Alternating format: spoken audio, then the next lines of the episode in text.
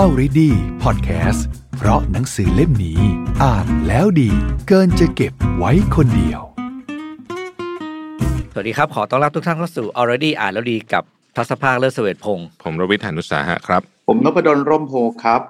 สวัสดีครับอาจารย์ครับสวัสดีครับอาจารย์สวัสดีพี่ปิ๊กครับครับวันนี้ก็ยังอยู่กับพวกเรา3คนเช่นเดิมนะครับแล้วก็อยู่กับหนังสืออีก1เล่มที่อาจารย์ทุกคนเลือกมาฝากกันนะครับเล่มนี้ชื่อว่า Rate Boomers นะครับสำเร็จได้ไม่เห็นต้องรีบเขียนโดย Rich Karlgaard นะครับ Rich Karlgaard เป็นใครครับแท็บเป็นคนที่ทำหนังสือ Phops ใช่เขาเป็นคนที่ทำหนังสือ Phops นะครับเพราะฉะนั้นเนี่ยต้องบอกว่า Phops เนี่ยเป็นหนังสือที่อยู่ในเขาเรียกว่าเนื้อหาของหนังสือของนิตยสารเนี่ยเกี่ยวข้องกับผู้ประกอบการโดยเกี่ยวข้องกับเศรษฐีแล้วกันเศรษฐีแล้วกันใช้คำว่าเศรษฐีจะน่ารักกว่านะผู้ประกอบการจะดูแบบหน่อมน้ำไปหน่อยอะไรอย่างเงี้ยตรงๆเขาก็จะเห็นนะเห็นเยอะอะไรเยอะยังไงเส้นทางเป็นยังไงแบบนี้อาจารย์ทำไมถึงเลือกเล่มนี้มาฝากเราครับผมเริ่มจากคำถามมีคนถามผมเมื่ออยู่กับเด็กๆเยอะนะนักศึกษาอะไรเงี้ยบอกอาจารย์ผมอ่ะอายุตั้ง25แล้วยังไม่ไปไหนเลยยังไม่สำเร็จเลยมีคำว่าตั้งด้วยนะตั้ง25เฮ้ยเราทำไงวะอาจารย์ครับทำไงดีวะเนี่ยผมก็เลยเห็นหนังสือเล่มนี้บอกเฮ้ยคุณไปอ่านหนังสือเล่มนี้คุณจะรู้สึกว่าคุณแค่25เองคือคุณไม่ใช่25คุณคำถามคุณผิดแล้วล่ะแค่25เนี่ยคุณ explore คุณได้ไปได้อีกนานเลยคือเริ่มต้นเลยครับจริงๆมันก็ไปตีมหนังสือเล่มนี้แหละคือมันมีแรงกดดันจากสื่อนะมันเริ่มจากสังคมจากสื่อ30 under 30คือแบบ30คนที่ประสบความสำเร็จมากก่อนอายุ30เดี๋ยวตอนหลังมี20 under 20อายุน้อย100ล้านอะไรเงี้ยคือดีนะผมว่ามันไม่ใช่ว่าเป็นสิ่งที่ไม่ดีหรอกที่มันมีรายการแบบนั้นแต่พอมันมีเข้าเนี่ยบางทีมันไปทำให้คนรู้สึกว่าอุ๊ยของเขาอายุ25แล้วเขารวยเป็น100ล้านแล้วเขารวยเป็นพันล้านแล้วคนนั้นก็เป็นผู้บริหารคนนี้ก็เอ๊ะทำไมตัวเรามันไม่ไปถึงไหนวะก็เลยทำให้เกิดความเครียดรู้สึกแบบฉันแย่แน่ฉันตกแล้วฉันตกมีแล้วล่ะฉันแบบทำงานต๊อกต่อยอะไรเงี้ยคือเรื่องที่บอกว่ามันไม่ได้เป็นแบบนั้นจริงๆคนส่วนใหญ่อะเป็นแบบนี้แหละคือเลทบูมเมอร์กันเยอะแยะหรือคนที่ในหนังสือเล่มนี้ก็มีเคสที่บอกว่าไอ้พวกมาแรงอะแบบรวยตั้งแต่ต้นๆเนี่ยสุดท้ายก็ไปไม่รอดอีกเยอะที่เราแต่เขาก็ไม่ค่อยได้มาเขียนเป็นหนังสือไอ้หนังสือเขียนเนี่ยมีแต่ Mark Zuckerberg อะไรเงี้ยแบบโอ้โหคุณสำเร็จตั้งแต่ตอนเด็กๆบิลเกตออกจาก Harvard แล้วออกมาสร้าง Microsoft โอ้โหทุกคนสำเร็จก็ตั้งแต่ตอนเรียนมหาวิทยาลัยกันทั้งนั้นเลยเราเห็นแต่เคสแบบนั้นซะเยอะครับผมก็หยิบมาชวนคุณปิ๊กคุณแทบคุยด้วยครับว่ามันมีอีกมุมนึงของชีวิตนะแล้วเป็นมุมใหญ่ด้วยใช่เอาอย่างนี้ด้วยกันเนี่ยที่อาจารย์ยกตัวอย่างน้องๆที่น้องที่เขามาถามอาจารย์25สมัยผมอายุ25ผมเล่าอย่างนี้ฟังดีกว่าอายุ25พอดีผมจำได้ผมก็เพิ่งเรียนกลับมาจากเมืองนอกใช่ไหมผมเริ่มงานแรกเป็นเซลล์เลยนะอาจารย์เซลล์ขับรถไอ้รถกระบะส่งของอ่ะแล้วก็ถือกระเป๋าเจมส์บอนด์อ่ะ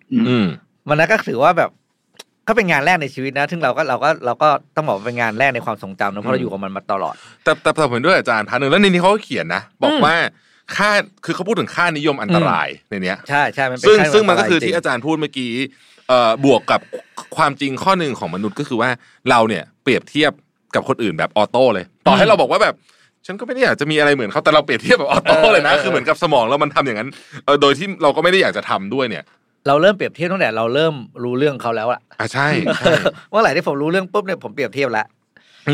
อันนี้ผมว่าอาจจะเป็นข้อไม่ดีอยู่อย่างนึงของ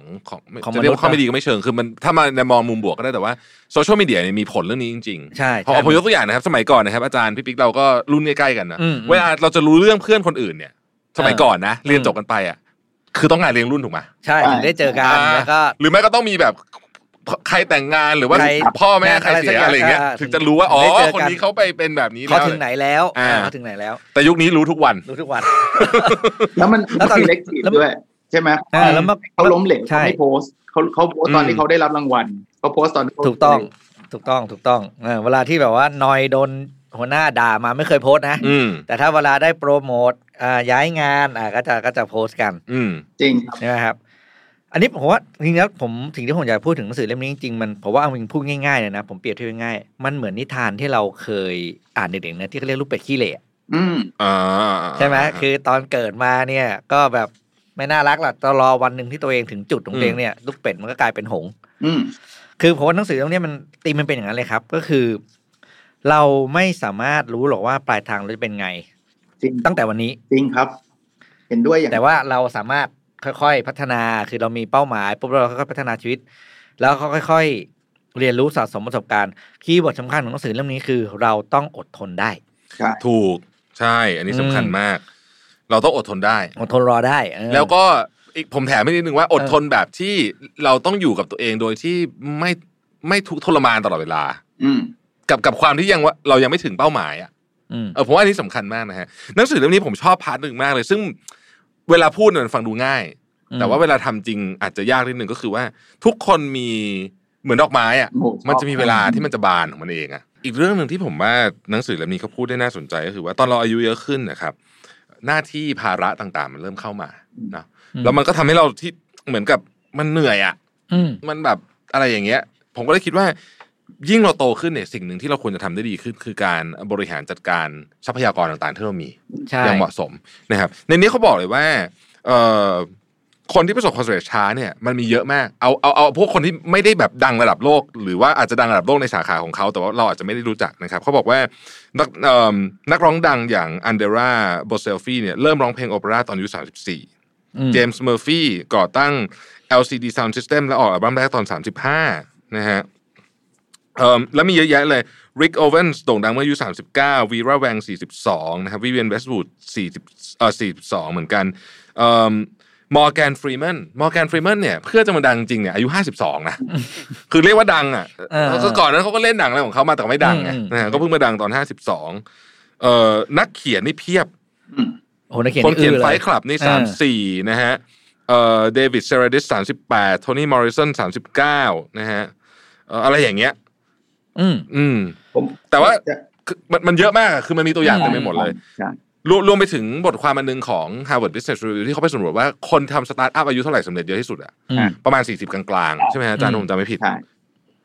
กำลังจะบอกเรื่องนี้แล้วว่ามันมีสถิติแบบนี้แต่คนไม่ค่อยรู้ไงรู้จักพอสตาร์ทอัพก็นึกถึง Larry Page Sergey Brin หนุ่ม Mark Zuckerberg ตอนหนุ่มๆอะไรเงี้ยแต่จริงๆอ่ะอีกเยอะเลยครับไม่ใช่หนุ่มครับแล้วอกเด็ดสูงกว่าไอ้หนุ่มๆอ่ะเจ๊งอ่ะเยอะแยะครับแต่เราไม่รู้เราแค่ไม่ปกติเราก็จะรู้แต่คนที่เขาสำเร็จนะเจ๊งๆเราไม่เคยรู้หรอกไม่รู้เพราะเวลาเจ๊งเขาก็จะเงียบๆไม่โพสในโซเชียลไงหรืออีเวนต์ว่าพยายามจะสำเร็จเร็วแล้วไม่สำเร็จเนี่ยเราก็ไม่ได้ไปนึกถึงนะในหนังสือเล่นพูดถึงอย่างอลิซาเบธโฮมอ่ะครับไอ้เทรานอสน่ะนั่นคือเขาพยายามจะสำเร็จเร็วไงเขาก็บอกว่าอยากจะแบบเป็นสตีฟจ็อบส์คนที่2เป็นสตีฟจ็อบส์ผู้หญิงคือสำเร็จเร็วแล้วสุดท้ายมันออกมาเป็นแบบนั้นเนี่ยคือมันไปโดนแรงกดดันแล้วพุชตัวเองจนเกินไปอ่ะไปหลุดบียอนสิ่งที่ควรจะทำอ่ะผมว่าก็เลยพาไปในทิศทางที่มันไม่ควรละครับใช่ทีนี้อาจารย์ถ้าที่อยู่อาจารย์อยู่กับน้องๆรุ่นใหม่เยอะเนี่ยอาจารย์เห็นทิศทางเป็นยังไงเขาจะเป็นลักษณะของกังวลกับความสำเร็จช้าไปของตัวเองมากขึ้นเรื่อยๆไหมครับผมว่ามีส่วนครับแต่ถามว่าเป็นส่วนใหญ่เลยหรือเปล่าอาจจะยังไม่ถึงกับเป็นส่วนใหญ่นะแต่ก็มีที่คำถามที่ผมเล่าให้ฟังเมื่อกี้ว่า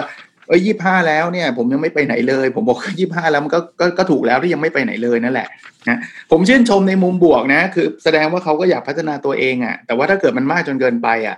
ผมว่ามันก็เป็นอันตรายเพราะเขารู้สึกแย่แล้วฉันไม่ไหวแล้วฉันต้องทำอะไรสักอย่างให้มันสำเร็จเดี๋ยวนี้อะไรเงี้ยซึ่งคุณแทบพูดถึงประเด็นหนึ่งอ่ะคือมันต้องอดทนเนี่ยคือของอย่างเนี่ยมันไม่ได้เกิดขึ้นภายในปี2ปีส่วนตัวผมนะผมเล่าชีวิตส่วนตัวมาประกบในหนังสือเล่มนี้ด้วยผมก็เหมือนกันถ้าย้อนเวลากลับไปตอนอายุ25เนี่ยคำว่าอาจารย์มหาวิทยาลัยนี่ไม่ได้อยู่ในหัวเลยนะคือมันคนละคือผมไม่จินตนาการสิ่งที่ผมทำอยู่ในวันนี้ออกเลยนะตอนอายุ25ผมเป็นวิศวกรเลยครับผมจบวิศวะเคมีแล้วผมก็ทำงานเป็นวิศวกรคนนึงแล้วก็ทำงานไปก็เราเรียนวิศวะมาแล้วก็เราก็ต้องทำงานวิศวะอะไรเงี้ยคือแต่รู้ว่ามันก็ยังไม่ได้ชอบอะไรมากมายนะแต่ว่าก็ต้องทำงานอ่ะคือมันมีความรู้สึกแค่นั้นเองอ่ะมันเป็นแพทเทิร์นของเราเนาะเรียนจบทำงานสาขาที่เรียนมาอันนี้เป็นเรื่องปกติมากณวันนั้นแต่ว่าส่วนตัวเดี๋ยวมันจะเจอเองไงครับอาจารย์เนี่ยมันก็มาอยู่ดีๆมันก็มานะมันก็ไม่ได้เป็นแบบว่า โอ้โหฉันอยากเป็นอาจารย์มหาลัยมาตั้งแต่ตอนอายุ10ขวบอะไรเงี้ยไม่เคยอยู่ในหัวแต่ว่าเดี๋ยวชีวิตมันจะพาเราไปถ้าเราไม่หยุดพัฒนาถ้าเราไม่หยุดค้นหาเราก็จะเรารู้จะเริ่มรู้ตัวเองมากขึ้นเรื่อยๆว่าเราชอบอะไรพอเราเริ่มรู้เราก็เริ่มพัฒนาตัวเองไปในทิศทางนั้นแล้วเดี๋ยว opportunity มันก็จะมาเองผมว่า Rate Boomer เนี่ยไม่รู้ที่ผมชอบเพราะเราเป็น Boomer ที่ Rate ที่หลังหรือเปล่าก็ไม่รู้นะหรืออายุเยอะแล้วมันสร้างกำลังใจหรือเปล่าก็ไม่รู้ว่ามันไม่ต้องรอครับอย่างที่คุณแท็บเมื่อกี้เล่าอ่ะหลายคนเนี่ยอายุ40 50อีเวนต์ว่า60ถ้าเคสดังสุดก็ KFC อันแซนเดอร์คือคุณเกษียณแล้วอ่ะคุณยังไม่รวยเลยอ่ะคุณยังชีวิตแบบต๊อกๆแต๊กๆไปเรื่อยอ่ะแต่คุณเป็นเจ้าของ KFC นะคือมันเริ่มได้ทุกเมื่อนั้นเผลอๆเล่มนี้อาจจะคนอ่านที่ชอบคือคนอายุ40กว่าก็ไม่รู้นะอ่านใช่เพราะว่าเหมือนกับเขาจะเริ่มกลับมารีเฟล็กตัวเองนะแล้วก็เริ่มค้นหาเส้นทางตัวเองใหม่มันมีพาร์ทหนึ่งของหนังสือที่ผมคิดว่าเราน่าจะไฮไลท์กันนิดนึงคือเหมือนกับว่าถ้าวันนี้เราจะเริ่มทำตัวเองให้มันสู่เส้นทางของการเป็นบลูเมอร์หรือค้นหาเส้นทางตัวเองเนี่ยเขาก็บอกวิธีการ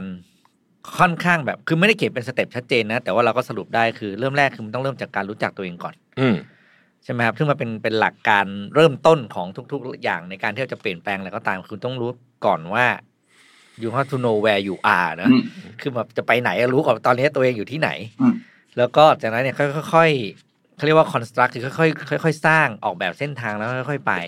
ซึ่งหนังสือเนี่ยตลอดทั้งเล่มผมใช้คำว่าผมไม่เห็นคำว่าเร่งเลยนะค่อยๆสร้างค่อยๆคิดค่อยๆทำอันเนี้ยผมคิดว่าถ้าวันนี้อาจารย์จะแนะนำใครสักคนที่เข้ามาปรึกษาอาจารย์ว่าโอ้ยนี่ตัวเองยังไม่สำเร็จสักทีเลยเนี่ยทำไงอาจารย์อาจารย์จะแนะนำว่าไงครับผมในหนังสือก็เขียนนะครับอันนี้ผมก็ชอบถ้าผมจะแนะนำนะผมจะบอกว่าคนที่ประสบความสำเร็จช้าเนี่ยมันมีจุดเด่นที่คนที่เพิ่งจบใหม่หรือยังไม่ยังเด็กๆจะมีน้อยๆอ่ะในหนังสือเล่มนี้บอกว่ามีอยู่6ข้อนะข้อแรกคือเขาจะมีความสงสัยใคร่รู้เพราะว่าเขาผ่านอะไรมาเยอะ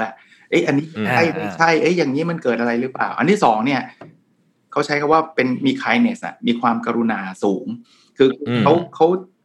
เข้าใจคนมากกว่าเด็กรุ่นใหม่ๆอารมณ์แบบ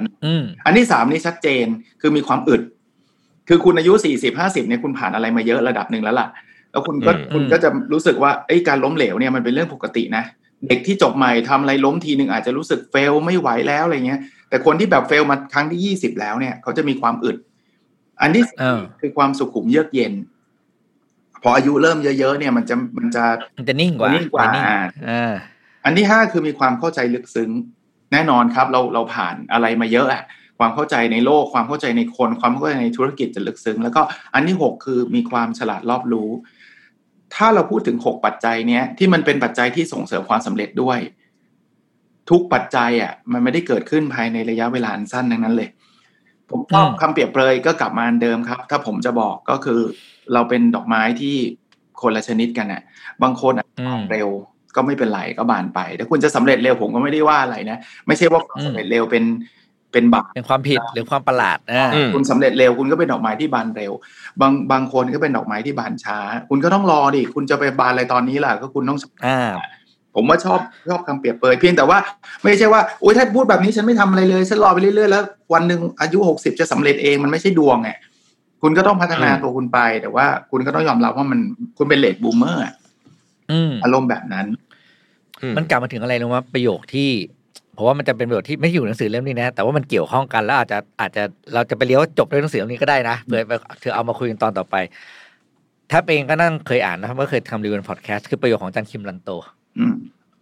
ที่อยู่ในเรื่องเพราะเป็นมนุษย์เจ็บปวดที่บอกว่าดอกไม้แต่ละชนิดผลิบานในฤดูกาลของมันเองตอนนี้อาจจะยังไม่ถึงช่วงเวลาของคุณอาจจะสายไปหน่อยเมื่อเทียบกับคนอื่นแต่ถ้าฤดูกาลนั้นมาถึงคุณจะงดงามไม่แพ้ดอกไม้ชนิดอื่นแล้วผมจะเพิ่มนิดนึงด้วยว่าถ้าเร่งเกินไปอ่ะในที่สุดมันจะตายก่อนจะบานนะมันไม่ได้นะใช่มันจะตายอ่ะใช่ผมเห็นหลายคนที่บางทีผมก็เป็นพยายามจะเร่งอยากได้อ่ะเฮ้ยคนนั้นแบบทำไอ้นู่นเรายังอยากได้บ้างเนี่ยบางทีมันกลายเป็นว่าเราเหมือนไอ้นี่ครับแม่วัวแม่กบที่เห็นวัว แล้วพยายามจะพองลมตัวเองอ่ะผมว่าอันเนี้ยเป็นข้ออันตรายของเรื่องนี้ต้องระวังเรื่องนี้คือถ้าเกิดเราเห็นคือเราไม่ได้บอกว่าอันนี้เป็นความเชื่อนะครับอันนี้เป็นสถิติจริงๆว่ามันมีคนที่ประสบความสำเร็จในหลายเรนจ์เนี่ยอายุเนี่ยแตกต่างกันออกไปแต่ว่ามาหนักที่สุดเนี่ยอยู่ประมาณช่วง40กลางๆไปแล้วอันนี้คือสถิติเนาะอย่างน้อยในสตาร์ทอัพเพราะฉะนั้นเนี่ยเราต้องผมคิดว่าเราควรจะต้องเชื่อว่ามันมีเวลาของมันอยู่จริงๆคือเราแต่ไม่ใช่ว่าลอยเฉยที่อาจารย์ว่าไม่ใช่ว่าอ๋อรอไม่ทำอะไรเลยไม่ใช่นะคือก็ทำแล้วเราสามคนเองก็เชื่อว่าเราก็ไม่ได้บอกให้คุณเรียกว่าปิดหูปิดตาไม่รับสื่อไม่มองโลกไม่อะไรนะเราก็ไม่มองอย่างนั้นถูกไหมครับเราเองก็บอกว่าให้คุณเนี่ยศึกษากรณีของผู้ที่เขาประสบความสำเร็จศึกษาวิธีการแต่ว่าเอาวิธีการเหล่านั้นมาทำแล้วทำอย่างตามกฎ6ข้อที่อาจารย์พูดเมื่อกี้ที่สำคัญคืออดทนด้วยคือใจเย็นๆเพราะเร่งไปเนี่ยมันจะตายเอาผมคิดว่าหนังสือเล่มนี้เนี่ยคำหนึ่งที่เขาใส่เข้ามาในนี้อาจจะไม่ได้ใส่ไว้ตรงๆแต่เขาพยายามจะแซมตลอดคือว่าอย่ารีบ อย่ารีบคือมันทุกอย่างมีจังหวะของมันครับใจเย็นๆคำนี้พูดง่ายแต่ทำยากมากๆสำหรับผมมันเป็นไม่ได้ไหมครับอาจารย์ที่ว่าการที่เขาทำ Phops น่ะเขาเจอเศรษฐีมาเยอะอ่ะผมว่าเขาก็เลยเห็นว่าเศรษฐีเนี่ยไม่ได้รวยเพราะรีบทุกคนนะจริงจริงครับจริงๆหนังสือเล่มนี้นะมันเหมาะกับคนอ่านในสองมุมนะคือเด็กจบใหม่ที่รู้สึกว่าตัวเองช้าล้าหลังไปอ่านเลยแล้วคุณจะรู้สึกว่าคุณยังมีเวลาเยอะเลยกับคนที่อายุ 40-50 ไปแล้วรู้สึกว่าฉันไม่ทันแล้วล่ะชีวิตฉันผ่านไปแล้วช่วงพรามไทม์ฉันผ่านไปแล้วเพราะฉะนั้นฉันไม่มีวันสำเร็จเลยตลอดชีวิตผมว่าไปอ่านก็ดีนะก็จะคุณอาจจะเป็นเลทบูมเมอร์คุณยังมีเวลาเยอะเลยที่คุณจะเลทแล้วก็มีเคสอีกเยอะเลยที่เขาจะบอกว่าอายุ50 60 70ก็ยังสำเร็จได้ผมว่ามันเป็นการสร้างแรงบันดาลใจแต่ก็กลับมานะก็แปลว่าเราก็ต้องพัฒนานะอยู่เฉยๆไม่ใช่ว่าฉันไม่ทำอะไรแล้วล่ะแต่ฉันจะบูมอย่างเดียวแล้ววันหนึ่งฉันอยู่ดีๆวันเกิดปุ๊บฉันดังเลยอะไรเงี้ยฉันประสบความสำเร็จมันไม่ได้บูมแบบนั้นนะใช่ใช่คงจะไม่ใช่แล้วล่ะแบบcollect dot อะไรต่างๆเข้ามาในสมองชีวิตเรานะแล้วก็คือพอชีวิตเราสะสมประสบการณ์มาถึงจุดนึงนะแล้วเรามองย้อนกลับไปว่าเราผ่านอะไรมาบ้างเราเรียนรู้อะไรมาบ้างทั้งทางด้านของสิ่งที่เราทำได้สิ่งที่เราผิดพลาดเราเรื่องราวเหล่านั้นมาต่อกันนะครับแล้วเราจะเห็นว่าเฮ้ยที่ผ่านมาเรามีจุดเด่นจุดแข็งอะไรบ้างแล้วเรามีมองเห็นโอกาสอะไรบ้างแล้วเราค่อยๆเอาจุดแข็งเราไปแมปกับโอกาสเหล่านั้นอ่ะมันจะเป็นวิธีการที่ดีนะจริงครับเขามีสถิติอันนึงในหนังสือเนาะเขาบอกว่ามนุษย์เราเนี่ยมันมีพัฒนาการนิดอันนี้เป็นโดยเฉลี่ยนะไม่ได้แปลว่าทุกคนพัฒนาการในแต่ละช่วงอายุมันต่างกันในนี้เขาเขียนบอกว่าตอนวัยรุ่นตอนปลายเนี่ยเราเก่งเรื่องการประมวลผลเก่งเลขอะมากที่สุดเลยแต่พอมาเป็นต้นวัย20เนี่ยเราจะเก่งเรื่องการเรียนรู้และจดจำชื่อใหม่นะในหนังสือเขียนไว้นะพอ25ถึง34เนี่ยเราจะโดดเด่นมากเรื่องความจำระยะสั้นเขาบอกต้นวัย30จะเก่งเรื่องการจดจำใบหน้า45ถึง55นะรุ่นเรานะเราจะมีความเข้าใจทางสังคมสูงแต่ถ้า65ปีขึ้นไปกลายเป็นเก่งเรื่องภาษานะเดี๋ยววันหลังผมจะไปอายุ65จะไปเรียนภาษาใหม่ก็บอกว่าเอานั่นคือโดยเฉลี่ยมนุษย์จะมีความโดดเด่นในคือแปลว่าช่วงเวลามันไม่ได้แปลว่าเราจะต้องเสื่อมถอยลงไปเรื่อยๆไม่ได้เป็นแบบนั้นครับบางเรื่องมันจะพีคบางช่วงถ้าเราจับแมทชิ่งเราดีๆนะเราอาจจะเรียนรู้อะไรได้ดีในช่วงเวลาที่มันเหมาะสมก็ได้แล้วเราจริงครับจริงน่าสนชอบอ่ะก่อนจะปิดท้ายแทบอยากฝากอะไรเกี่ยวกับผู้ฟังเกี่ยวกับคอนเซปต์ของการเป็นเลทบลูเมอร์มั้งครับครับอันนี้ไม่ได้เกี่ยวในหนังสือแล้วแต่ผมในเวลาเราทำคอนเทนต์ทำเพจมาเนี่ยเรื่องหนึ่งที่เห็นเยอะที่สุดเลยคือคนรู้สึกว่าทำไมฉันอายุเท่านี้ฉันถึงยังไม่มี1 2 3 4อย่างเงี้ยมีคนเป็นแบบนี้เยอะจริงๆพอผมคิดว่าหนังสือเล่มนี้เนี่ยอาจจะตอบคำถามบางอย่างของคุณได้คือมันเราพูดไปอย่างเงี้ยก็ประมาณนึงแต่ผมคิดว่าแต่ละคนพออ่านต้องรีเฟล็กด้วยตัวเองว่าสิ่งที่เขาเขียนในหนังสือเล่มนี้มันจะสะท้อนถึงความจริงในชีวิตเราเป็นยังไงบ้างนะครับคือสังคมยุคใหม่เนี่ยมันรีบเร่งเนาะมันรีบเร่งและกดดันเรามากๆใช่ๆแล้วก็เราก็เริ่มเห็นคือข้อดีมันก็มีแต่มันก็มีข้อเสียเยอะก็ผมคิดว่าอยากให้อ่านแล้วรีเฟล็กช้าๆค่อยๆเพราะว่าเนื้อหาของหนังสือเล่มนี้เนี่ยมันอาจจะไม่ได้อพลายกับเราได้ตรงๆหรอกแต่ว่ามันเอามาช่วยให้เราตกผลึกทางความคิดได้ดีผมว่าครับอาจารย์นะครับสำหรับผมเนี่ยก็คล้ายๆกันครับผมว่าสำหรับเด็กจบใหม่สำหรับคนที่อายุน้อยๆเนี่ย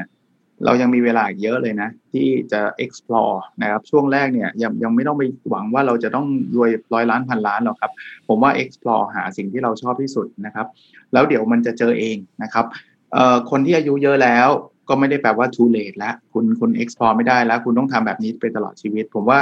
หนังสือเล่มนี้สอนให้เรารู้ว่าโอกาสมันเกิดขึ้นได้สม่ำเสมอไม่ว่าคุณจะอายุเท่าไหร่ก็ตามนะครับคุณอาจจะบลูมหลังจากนี้ก็ได้นะครับประเด็นสำคัญคือให้เรามีความสุขในสิ่งที่เรากำลังทำอยู่ในปัจจุบันเนี่ยผมว่าเป็นอะไรที่สำคัญที่สุดละแล้วเดี๋ยวความสำเร็จมันตามมาเองแหละนะครับอันนั้นความเห็นผมนะครับเพราะว่า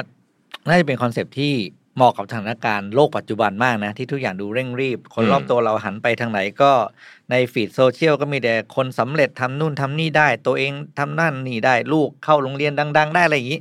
สุดท้ายผมว่ามันกลับมาที่ตัวเราเองครับว่าเราคาดหวังอะไรกับตัวเราเองแล้วก็ให้โอกาสตัวเราเองนิดนึงในการที่ไปถึงจุดนั้นนะครับทำเป้าหมายตัวเองชัดเจนวางเส้นทางอย่างแล้วก็วิธีการที่ทำไปถึงจุดนั้นอย่างเป็นระบบนะครับแล้วก็ให้โอกาสกับตัวเองในการที่จะได้ค่อยๆทำสิ่งนั้นไปจนถึง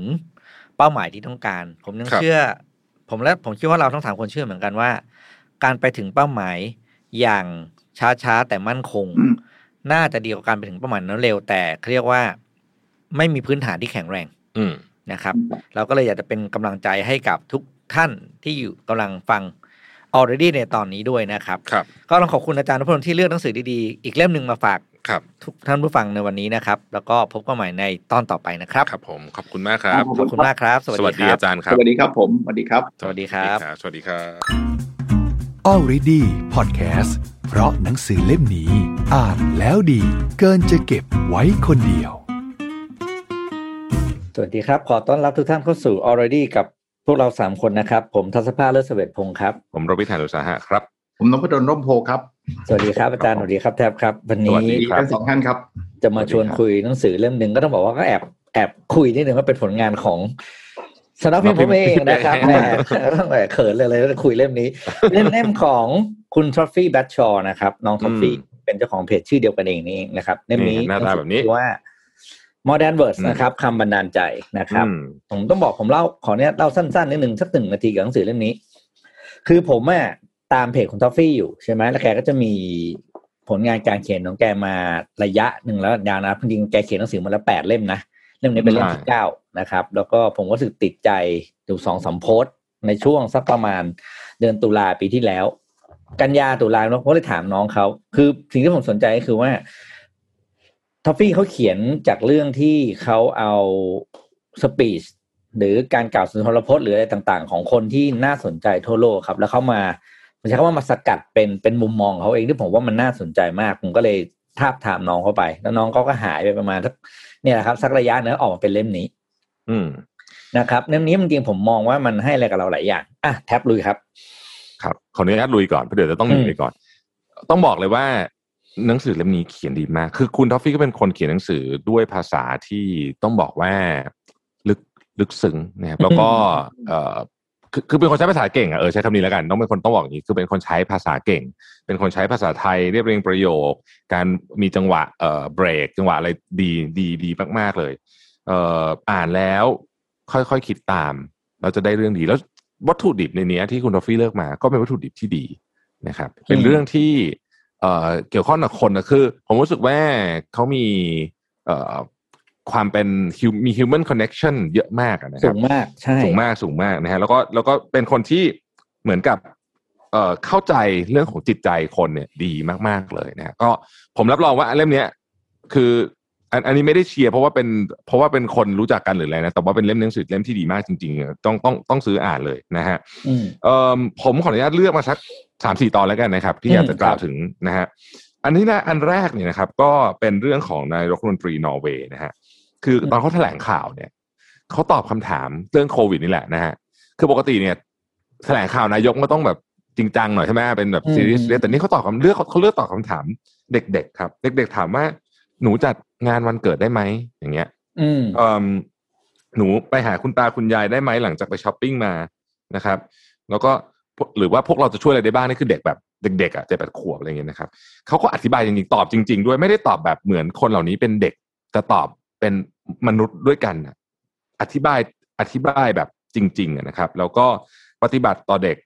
เหมือนกับประชาชนปกติเลยนะฮะสิ่งที่คุณออฟฟี่บอกที่ผมชอบเรื่องนี้ก็คือว่าผู้ใหญ่ในประเทศเนี่ยนะครับต้องพูดให้ฟังทำให้เป็นทำให้เห็นเป็นให้ดูคือถ้าเกิดคุณใส่ใจประชาชนเนี่ยมันก็จะต้องออกมาในลักษณะของการใส่ใจจริงๆไม่ใช่ว่าไม่ใช่เป็นคอมแมนอ่ะคือเห็นชัดเลยว่าเขาดูแลจิตใจทั้งเด็กเด็กเด็กกลัวเด็กอะไรเขาก็มีวิธีการนะครับนี่คือออกมาแถลงข่าวเนี่ยมีนายกรัฐมนตรีศึกษาและรัฐมนตรีกระทรวงครอบครัวและเยาวชนแถลงข่าวเพื่อตอบคำถามเด็กๆที่ถามเข้ามานะนี่ก็เป็นอันหนึ่งที่ผมค่อนข้างชอบมากนะครับอีกอันหนึ่งนะฮะ Justin Trudeau นะครับ Justin Trudeau เนี่ยเขาก็บอกว่าเขาพูดถึงหลายเรื่องอะเรื่องว่านี่เด็กยุคนี้ต้องเป็นคนที่เหมือนกับต้องมาสร้างชาตินู่นนี่ต่างๆนะแต่ประเด็นที่ผมชอบมากเลยก็คือว่า Justin Trudeau เนี่ยมีคำพูดของเขาเนี่ยมีแต่การชื่นชมสิ่งที่คนรุ่นใหม่ทำนะฮะที่คุณท็อฟฟี่เขียนไว้ยกย่องความเคลื่อนไหวที่คนรุ่นใหม่ลุกขึ้นมาส่งเสียงเรียกร้องและยังให้ความเชื่อมั่นว่าคุณค่าที่พวกเขามีอยู่ในตัวเนี่ยเป็นต้นทุนสำคัญที่จะทำให้เขาไปแก้ปัญหาเรื่องต่างๆในอนาคตรวมถึงพาพวกเขาไปถึงความสำเร็จและความสุขได้ด้วยนะครับสิ่งที่จัสตินทรูโดพูดเนี่ยเขาไม่ได้พยายามจะบอกว่าประเทศเขาดีที่สุดรัฐบาลเขาดีที่สุดแต่เขาบอกว่าเราเชื่อว่าเราสามารถจะเป็นประเทศที่ดีที่สุดในโลกได้นะฮะนี่คือสิ่งที่เขาพูดนะครับแล้วคุณทอฟฟี่ก็สกัดออกมาได้ดีมากนะฮะอีกอันหนึ่งฮะอันนี้ผมชอบสุดของใช้เวลาสักเล็กน้อยนะครับเป็นของประธานาธิบดีบารักโอบามานะครับบารักโอบามาบอกว่าสิ่งที่สำคัญคือการศึกษาเป็นเครื่องหมายของการก้าวสู่ความเป็นผู้ใหญ่อันนี้คือไปพูดให้เด็กมัธยมนะฮะซึ่งเป็นเวลาที่คุณจะต้องรับผิดชอบชีวิตตัวเองมันเป็นเวลาที่จะต้องตัดสินใจว่าอะไรสำคัญสำหรับคุณอาชีพแบบไหนที่คุณอยากทำคนแบบไหนที่คุณอยากสร้างครอบครัวด้วยคุณค่าในอาชีพแบบไหนที่คุณอยากยึดถือนะครับซึ่งดูจากสถานการณ์ปัจจุบันที่คุณกำลังได้เจอนั้นอาจจะดูน่ากลัวอยู่เหมือนกันนะครับไม่ว่าคุณจะวางแผนหรือทำอะไรก็ตามเนี่ยบารักโอบามาก็พูดอะไรต่อนิดหน่อยแล้วจบด้วยประโยคนี้บอกว่าทั้งหมดนี้แปลว่าคุณจะต้องเติบโตเร็วกว่าคนในบางรุ่นนะครับเพราะว่าปัญหาตอนนี้มีทั้งโควิดทั้งความไม่เท่าเทียมทางเศรษฐกิจการเหยียดเชื้อชาติการเข้าถึงสุขภาพการดูแลสุขภาพขั้นพื้นฐานสิ่งแวดล้อมต่างๆนานาเหล่านี้นะครับเขาก็ให้ข้อแนะนำกับคนรุ่นใหม่ไว้3ข้อก็คือ1อย่ากลัวนะฮะประเทศเราเคยผ่านเรื่องยากลำบากมาก่อน2ทำสิ่งที่คุณคิดว่าถูกต้องนะฮะต้องวางรากฐานของคุณให้อยู่แบบมีความซื่อสัตย์ทุ่มเททำงานหนักมีความรับผิดชอบแล้วก็สร้างคอมมูนิตี้เพราะว่าไม่มีใครสามารถทำเรื่องยิ่งใหญ่ได้เพียงลำพังนะฮะคือมันมีเยอะมากเลยอะสปีชดีๆในนี้ที่อยู่ในนี้ซึ่งผมมันโอ้โหมันเยอะยังไงอ่านทุกอันได้ข้อคิดทุกอันนะฮะอันนี้ผมยกมาสักแค่3อันละกันที่ผมรู้สึกว่าเป็นอาจจะเป็นเกี่ยวกับเรื่องณปัจจุบันนี้มากๆเพราะว่าทั้งหมดเนี่ยผู้นำทุกท่านที่ยกมานี้เนี่ยกล่าวในช่วงโควิดทั้งสิ้นนะฮะครับเชิญจันครับ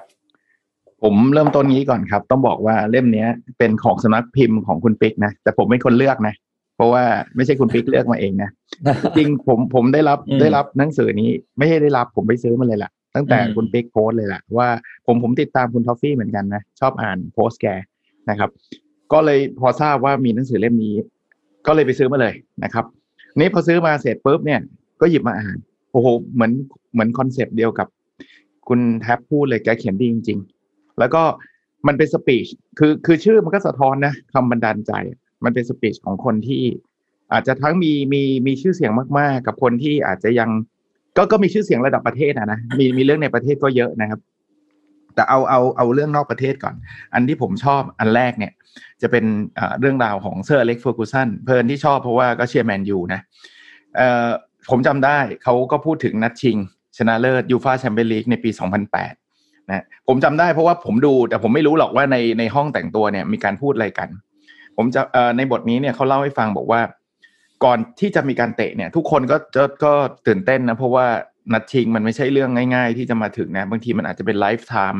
opportunity เลยก็คือโอกาสครั้งเดียวในชีวิตอะที่ขึ้นจะได้มาชิงแชมป์ฟุตบอลสโมสรยุโรปเนี่ยแต่เซอร์อเล็กซ์เดินเข้ามาแล้วบอกว่าทุกคนเราชนะแล้ว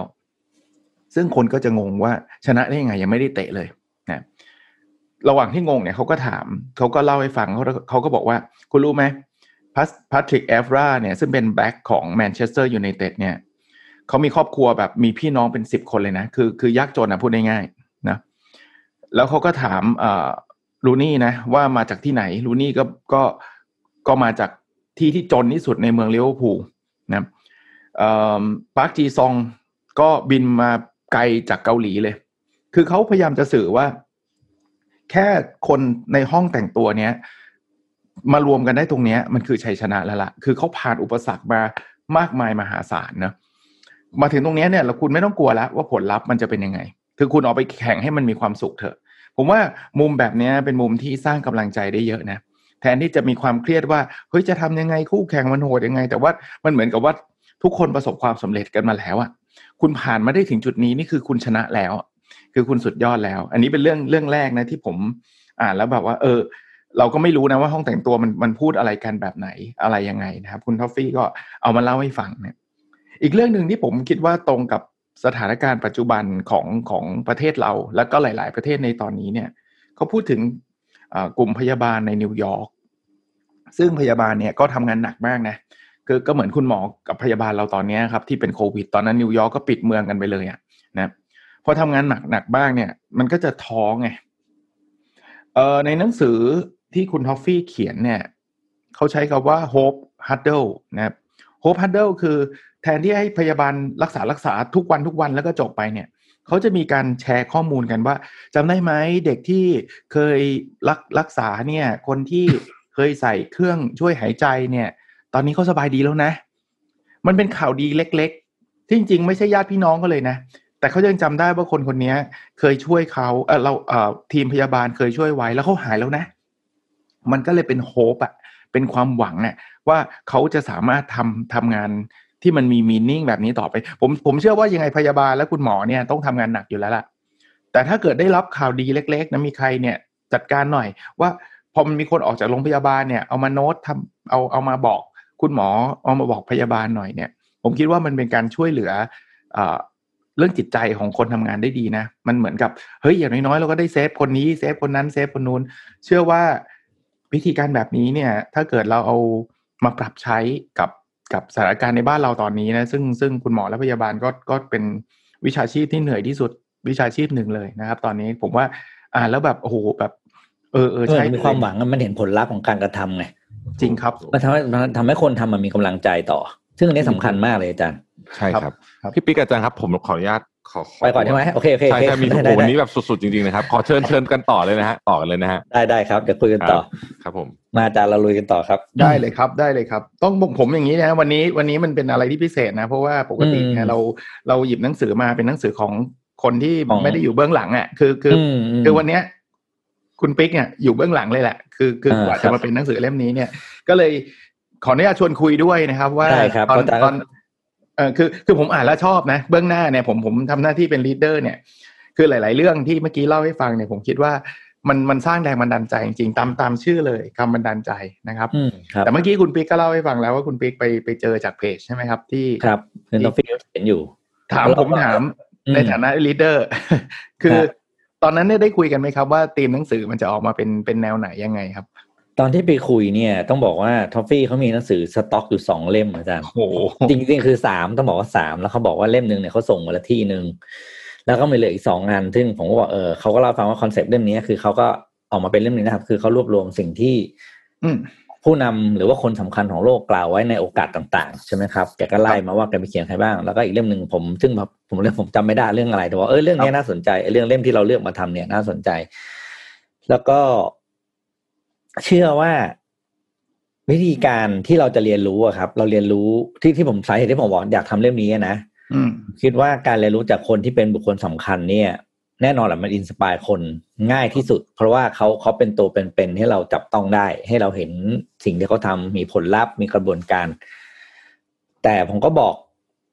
พี่ไปว่าถ้ามีเรื่องที่ไม่ใช่สปีชถ้าสปีดมันต้องแบบมันต้องมีการเตรียมตัวนึกออกไหมฮะที่มันแบบมันต้องมีอะไรต่างๆเขาบอกถ้ามีเนี่ยพี่ฝากด้วยนะว่าเพิ่มเข้ามาให้พี่หน่อยอะไรเงี้ยหายไปประมาณโอ้โหกลับมาเต็มเลยเราจะเห็นอย่างเรื่องที่อย่างเงี้ยมีเจอเก้นครอปด้วยใช่ไหมในเล่มใช่ไหมมีเสื้อเล็กฮะแล้วมีเสื้อเล็กไม่โอ้มีเยอะครับมีเยอะมีอย่างเงี้ยนะมีคือมีวงการกีฬานะครับแล้วก็มีอย่างผมยกตัวอย่างต่อคือเรื่องของคนไทย เรื่องของคุณกัญญาไรวินน่ะที่แกเป็นทายาทซุปรีวองอ่ะแล้วซุปรีวองรุ่นเราจะรู้จักคือซุปก้อนรีวองจำได้ใช่ไหมเมื่อก่อนยังมี2 3 ยี่ห้อรีวองวันนั้นแล้วรีวองเนี่ยต้องบอกว่าล้มละลายจากเศรษฐกิจปี 40 ครับนะครับแล้วก็แกก็เขียนสิ่งที่ตัวคุณท็อฟฟี่เนี่ยตัวพี่เขียนคือคุณท็อฟฟี่อีกอย่างหนึ่งบอกว่าแกเป็นนักสัมภาษณ์ด้วยนะแกมีงานเสริมคือเป็นนักสัมภาษณ์แล้วก็มาเขียนเป็นบทความสัมภาษณ์เนี่ยครับที่เด็ดของคุณท็อฟฟี่คือตรงนี้ครับคำถามแต่ละคำถามเนี่ยผู้สัมภาษณ์มักจะบอกตรงกันว่าไม่เคยมีใครถามคำถามนี้เลยแล้วตัวผู้ถูกสัมภาษณ์เนี่ยอยากแล้วก็รอมากว่าจะมีใครมาถามคำถามนี้กับเขาเก่งเนาะเก่งคือสิ่งที่ท็อฟฟี่ถามเนี่ยเขาคำถามที่ท็อฟฟี่ใช้เนี่ยโอ้โหคำถามที่แบบว่าถ้าเราไม่ใส่ใจกับชีวิตจริงๆของคนๆนั้นนะเราจะไม่ได้ถามเลยเพราะฉะนั้นเราไปถามเราไปสัมภาษณ์ใครใช่ไหมครับเราจะถามแต่งานนี้เขาทำครับใช่ยากยังไงมีอุปสรรคยังไงผลลัพธ์เป็นยังไงแฟนผลตอบรับเป็นยังไงนี่คือคำถามที่บอกว่าเป็นคำถาม general ของ interviewer นะแต่ว่าคุณท็อฟฟี่อ่ะผมคิดว่าทีเด็ดของน้องท็อฟฟี่หรือคุณผมก็ติดไม่เรียกคุณบ้างน้องบ้างขอโทษทีครับใช่ฮะเขาชอบถามถึงคนนั้นมีแบ็คกราวด์มายังไง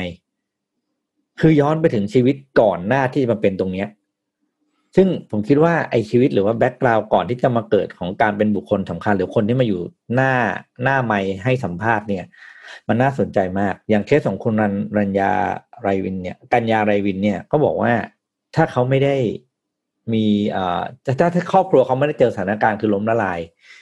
เขาก็จะไม่ได้เป็นแบบนี้เลยนะเพราะว่าแน่นอนครับถ้าใครรู้จักซุปก้อนรีวองเมื่อก่อนนี่คือท็อปผมตีว่าท็อป3แล้วกันนะแล้วธุรกิจล้มละลายไปแล้วบอกวันเขาเล่าประสบการณ์ให้ฟังคือวันนึงเนี่ยคุณกัญญาไปถอนเงินหลายแสนเนาะที่ธนาคารแล้วเธอก็เป็นคนเรียกว่าก็เป็นคนที่เรียกว่าธนาคารคงคุ้นเคยแหละเพราะที่บ้านมีตังค์ด้วยมั้ยเขาบอกว่าตอนนั้นไปถอนเงินเนี่ยจริงๆพนักงานธนาคารก็บอกว่าโอ้เนี่ยจะไปซื้อรถเหรออะไรอย่างเงี้ยใช่ไหมครับตามภาษานะคนทักทายธนาคารถอนเยอะไม่ดีหรอกผลปรากฏว่าเขาบอกว่าเนี่ยเขาออกมานอกธนาคารแล้วน้ำตาไหลเลยน้ำตาร่วงเนี่ยเพราะว่าเงินก้อนนั้นเนี่ยคือเงินที่เอาไปประกันตัวคุณพ่อจากคดีที่โดนฟ้องโอ้โหแบบแบ็คเรื่องพวกนี้นี่ถ้าเรารู้เนี่ยนะคือเราจะรู้สึกว่าไอ้สิ่งที่เขาทำเบื้องหน้าที่ว่ามันยากเนี่ยโอ้โหมันมีเรื่องราวข้างหลังที่ยากกว่านั้นก็ไม่รู้ว่ากี่เท่าอ่ะใช่ใช่แล้วสิ่งที่ผมบอกว่าผมต้องบอกว่าขอบคุณท็อฟฟี่มากเลยกับการทำหนังสือเล่มนี้คือสิ่งที่เขาเล่ามาแต่ละเรื่องเนี่ยโดยเฉพาะเรื่องที่เกี่ยวกับคนไทยที่อาจารย์พูดเมื่อกี้ครับเป็นเรื่องที่ผมบอกเลยว่ามันเป็นหนังเรื่องเดิมเพื่อเราเจอสถานการณ์ปัจจุบันคือเศรษฐกิจเราก็เหมือนประเทศไทยเราวนลูปเดิมแล้ว1 ปีอ่ะใช่ครับกรรมมายากอีกแล้วอะไรอย่างเงี้ยแล้วไปอ่านเล่มนี้ครับคุณนพที่เป็นเจ้าของที่แฝงตัวไปกับลูกค้าอะไรคือจะมีการจะเล่าเรื่องพวกนี้โอ้โหบอกเลยว่าอ่านเรื่องนี้ผมบอกผมเกินคาดจริงนะได้มาเรื่องนี้คือเกินคาดแล้วสุดท้ายเนี่ยของเราในฐานะคนทำอีกนิดนึงคือต้องบอกท็อฟฟี่หยุดเขียนได้แล้ว เพราะว่าเราจะต้องติดต้นฉบับเพื่อให้ทันสัปดาห์หนังสือใช่ไหมครับน้องก็ส่งมาอะไรอย่างเงี้ยบอกโอ้ไม่ไหวแล้วน้องหยุดจ้าอะไรอย่างเงี้ยแล้วก็เขาก็หยุดให้ก็ออกเป็นเล่มนี้ครับตอนเห็นหน้าปกนะอันนี้คนคุยตั้งแต่ประสบการณ์เลยอันเนี้ยเพราะว่าผมว่าในเรื่องเนี่ยไปหาอ่านกันได้ครับตอนแรกผมเห็นหน้าปกเนี่ยคือคุณปิ๊กโพสต์มาจำได้มี2เล่มที่ออกพร้อมกันเนาะก็ซื้อทั้ง2เล่มเลยแต่ว่าไม่คิดว่ามันจะหนาเพราะตอนหน้าปกมันไม่เห็นความหนาไงครับคือพอมาที่บ้านโอ้โหเฮ้ยเล่มนี้ไม่ธรรมดาเล่มนี้เกือบ400หน้านะเล่มนี้372หน้ากว่าๆนะประมาณนั้นนะผมก็โหตอนแรกนะเวลาเห็นหนังสือหนานะก็คิดว่าเอาไว้ก่อนดีกว่าไหมเพราะว่ามันหนาขอเอาแบบเร็วๆก่อนอะไรเงี้ยแต่ว่าก็มีโอกาสไปพลิกดูพอพลิกอ่านตั้งแต่บทแรกนี่จบเลยแปลว่าไม่วางแล้วคือผมว่าธีมหนังสือนะสำหรับผมนะ1คือ speech แน่นอนคนดังๆนะจะเป็นCEO Google นะหรือ CEO Microsoft บารักโอบามาประธานาธิบดีแต่ละที่อันเนี้ยส่วนตัวเลยนะผมว่าถึงแม้ว่าจะเป็นคนดังนะแต่ต้องบอกว่าคนส่วนใหญ่รวมทั้งผมด้วยเนี่ยเราก็ไม่ได้ไปตามสปีชคนเหล่านี้นะคือไม่ใช่ว่าโอ้โหเขาพูดที่ไหนจะไปตามฟังเขาตลอดไม่นะแต่คุณท็อฟฟี่เนี่ยเขากลั่นออกมาคือเขาไม่ได้เอาสปีชมาแปลด้วยนะ คือมันมีหนังสือบางเล่มอันนั้นก็โอเคเขาก็ดีของเขานะแต่นั่นคือแปลสปีชเลยคือพูดมาแบบ5หน้าก็5หน้ามาแปลนั่นก็จะได้ทุกอย่างแต่คุณท็อฟฟี่เนี่ยเขาเอามาเป็นท่อนแล้วเขาก็พูดถึงความคิดเห็นเขาว่าสุดยอดนะนี้โอ้ทำไมแนวคิดนี้มันดียังไงอันนี้เป็นธีมแรกนะธีมที่สองที่คุณปิ๊กเล่าให้ฟังคือเขาไปสัมภาษณ์ผมก็รู้สัมภาษณ์พี่เบิร์ดอย่างเงี้ยสัมภาษณ์คนหลายๆคนผมชอบพี่เบิร์ดด้วยนะที่เขาสัมภาษณ์แล้วเสร็จแล้วพี่เบิร์ดก็บอกว่าให้โทรไปหาคุณพ่อคุณแม่แล้วก็แบบประมาณว่าไลน์คอลกันมั้งหรือวิดีโอคอลกันอะไรเงี้ยโหพ่อแม่ก็ต้องกรี๊ดแน่นอนเพราะว่าพี่เบิร์ดเป็นขวัญใจคุณพ่อคุณแม่อยู่แล้วคุณแม่จะเป็นลมอ่ะอยู่ดีๆแบบนึกออกไหมแบบโอ้โหพี่เบิร์ดโทรมาคือไม่ธรรมดาผมมีความรู้สึกว่าพี่เบิร์ดกับท็อฟฟี่มีเคมีเหมือนกันเรารู้สึกได้ผ่านตัวหนังสือเลยนะว่าฟีลลิ่งระหว่างที่เขาสัมภาษณ์กันน่ะเขารู้สึกกันยังไงบ้างแล้วก็โอเคเรารุ่นเราต้องเป็นแฟนพี่เบิร์ดกันอยู่แล้วล่ะเราจะรู้ว่าพี่เบิร์ดเนี่ยมีคาริสม่าอย่างนึงที่หลายๆคนเนี่ยยอมรับว่าไม่สงสัยเลยทำไมพี่เบิร์ดถึงเรียกว่าเป็นดาวค้างฟ้าใช่ไหมภาษารุ่นเราจะเรียกดาวค้างฟ้าเนอะคือแบบว่าไม่ตกยุคสักทีเพราะว่าสิ่งที่เขาแสดงออกทุกคนไม่มีข้อสงสัยว่าพี่เบิร์ดเฟกไหมอะไรไหมอย่างเงี้ยนะครับแล้วพอเราอ่านบทสัมภาษณ์อย่างเงี้ยบอกโอ้โหจริงแล้วพอพี่เบิร์ดจับพี่โทรหาแม่เนี่ยบอกคุณแม่ก็เป็นลมคือไอ้โผล่มาในกล้องเลยสุดเนาะคือพี่เบิร์ดเขาไม่มีความจำเป็นต้องทำแบบนั้นเลยเนาะแต่เขาประทับใจท็อฟฟี่กันเขาอยากจะเวลาคนประทับใจเป็นเรานะเป็นเราเป็นผมก็แล้วกันนะผมประทับใจผมก็บอกโอ้โหสุดยอดเลยคุณสุดยอดแต่เราไม่คิดถึงพ่อแม่เขานะเราไม่ได้คิดถึงขนาดที่ว่าคือมีเอมพัตตี้สูงมากอ่ะว่าพ่อแม่เขาจะดีใจขนาดไหนอ่ะเนี่ยที่เรารู้ว่าพี่เบิร์ดนี่ก็จะแบบจะพูดถึงคุณแม่เขาคุณแม่ของพี่เบิร์ดบ่อยมากนะใช่แบบบทสัมภาษณ์ตรงนั้นน่ะแบบผมก็จำได้บทสัมภาษณ์พี่เบิร์ดหลายอันอะไรเงี้ยเราก็เคยอ่านเนาะพี่เบิร์ดนี่ก่อนออกจากบ้านนี่ก็ต้องแบบเอารองเท้าคุณแม่ใช่ไหมไหว้แล้วก็ว่าเคาะหัวอะไรอย่างเงี้ยแบบก็จำได้เลยบทสัมภาษณ์พี่เบิร์ดคือพี่เบิร์ดเนี่ยเป็นคนที่แท้มุมของเขาความเป็นลูกกตัญญูเนี่ยคือแบบแถวหน้าเลยอะแถวหน้าจริงๆเนี่ยก็ผมเนี่ยคือแสดงออกมาถึงรุ่นแกก็ถ่ายทอดความรู้สึกเนี้ยมาให้ท็อฟฟี่ด้วยแล้วแกก็บอกว่าตอนเด็กๆถึงแม้ว่าจะดูเหมือนแกลำบากแต่แกก็มีความสุขนะที่ได้อยู่กับคุณแม่ได้อยู่กับครัวอะไรเงี้ยผมก็ชอบนะมันเป็นเรื่องที่ฟังอ่านแล้วอบอุ่นเนี่ยคือถึงบอกว่าออกแบบนั้นเนี่ยเล่มนี้มันไม่ใช่แค่การทิ้งที่ท็อฟฟี่เขาเขียนนะไม่ใช่แค่การบอกว่าคุณกำลังทำอะไรประสบความสำเร็จยังไงอะไรอยู่แต่ว่าสิ่งที่น่าสนใจมากกว่านั้นผมคิดว่ามันคือที่มาของเรื่องราวของแต่ละคนนะครับเพราะว่าต้องไม่ลืมว่าทุกหนึ่งชีวิตบนโลกมีที่มาของตัวเองและที่มาของแต่ละท่านเนี่ยมันเป็นเสน่ห์และมันเป็นหนึ่งเดียวนะที่ไม่มีทางซ้ำกันได้ต่อให้สถานการณ์เดียวกันผมยกตัวอย่างเช่นเรื่องผมจะเข้าง่ายๆแล้วกันครอบครัวที่มีฐานะลำบากตอนเด็กทุกคนน่ะลำบากมันคำว่าลำบากมันแปลสมการง่ายๆนะอาจารย์นั่นคือไม่มีตังค์แต่ไอความไม่มีตังค์เนี่ยมันแปลออกมาเป็นความคิดที่ไม่เหมือนกันแปลเป็นวิธีการทำงานหรือทำการสู้เอาชนะความยากลำบากที่ไม่เหมือนกันบางคนสู้คนเดียวบางคนเป็นคุณแม่เลี้ยงเดี่ยวบางคนพี่น้องรวมกันสู้เลี้ยงพ่อแม่ขู่มันแบบมีเรื่องราวพวกนี้ผมคิดว่าผมเชื่อว่าทักมุมหนึ่งของคนต่างๆในเล่มนี้มันจะตรงใจเราในฐานะของคนอ่านอีกอันนึงที่ผมรับความรู้สึกของคนอ่านได้นะหมายถึงว่าในฐานะของคนอ่านเนี่ยผมว่าคุณท็อฟฟี่เนี่ยเขาพูดถึงเรื่องเด็กบ่อยนะคือเขาเขียนดีนะเมื่อกี้ก็ที่คุณแท็บพูดถึงก่อนไปเนี่ยก็จะพูดถึง Justin Trudeau หรือนายกนอร์เวย์ที่คุยกับเด็กนะครับหรือเรื่องของการเรียนการสอนในอนุบาลเนี่ยผมว่าเขาค่อนข้างที่จะเข้าใจวัยรุ่นนะเข้าใจเด็กเข้าใจวัยรุ่นแล้วก็สนใจทางด้านนี้ด้วยดูฟีลลิ่งเป็นแบบนั้นนะผมอ่านมีหลายเรื่องเลยที่เกี่ยวข้องกับอะไรนะการเรียนการสอนเกี่ยวข้องกับการศึกษาเกี่ยวข้องกับเด็กอะไรอย่างเงี้ยชอบอันนี้ผมก็ชอบคือผมบอกเลยว่าถ้าใครขอโทษทีนะจังหวะไม่ได้พอเราอยู่ด้วยกันจังหวะมันยากนะคือถ้าใครอยากเรียนรู้จากสิ่งที่คนสำคัญหรือคนที่ใครที่อยากเรียนรู้ข้อคิดชีวิตอะไรต่างๆเนี่ยนะเล่มนี้น่าสนใจตรงที่มันทันสมัยกำลังจะพูดอันนี้แหละครับ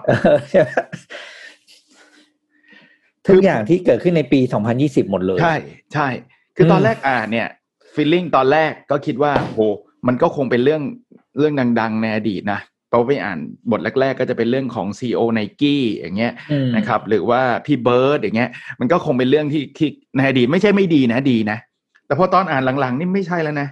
พูดถึงบัณฑิตยุคโควิด -19 เฮ้ยนี่มันยุคนี้ นี่มันปัจจุบันคือเขาไม่ได้แบบว่าเอาเรื่องราวในอดีตมาอย่างเดียวคือในอดีตก็มี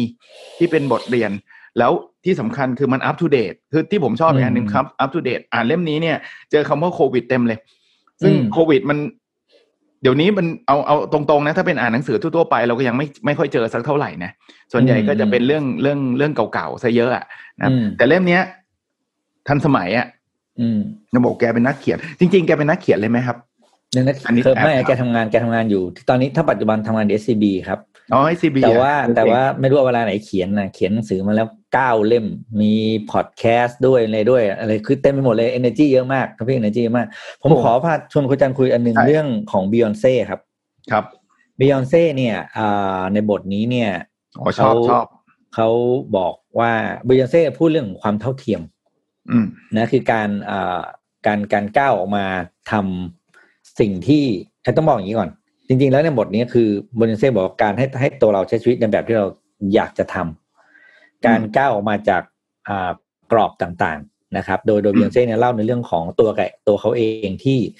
ก้าวออกมาเปิดบริษัทตัวเองจากเขาเรียกว่าก้าวออกมาเปิดจากบริษัทตัวเองคือการก้าวออกมาจากอ้อมกอดอ้อมแขนของคุณพ่อนะเพราะคุณพ่อเป็นผู้จัดการให้มาตลอดออกมาเปิดบริษัทตัวเองแล้วก็ได้ทำงานในสไตล์ของตัวเองที่อยากได้จุดประสงค์ก็เป็นเพื่อสิ่งที่ตัวเองอยากจะทำซึ่งสิ่งที่Beyoncéอยากทำก็คือการสร้างโอกาสที่เท่าเทียมให้กับผู้หญิงผิวสีซึ่งในโลกโดยเฉพาะโลกของวงการบันเทิงเนี่ยไม่ค่อยมีโอกาสมากนักนะ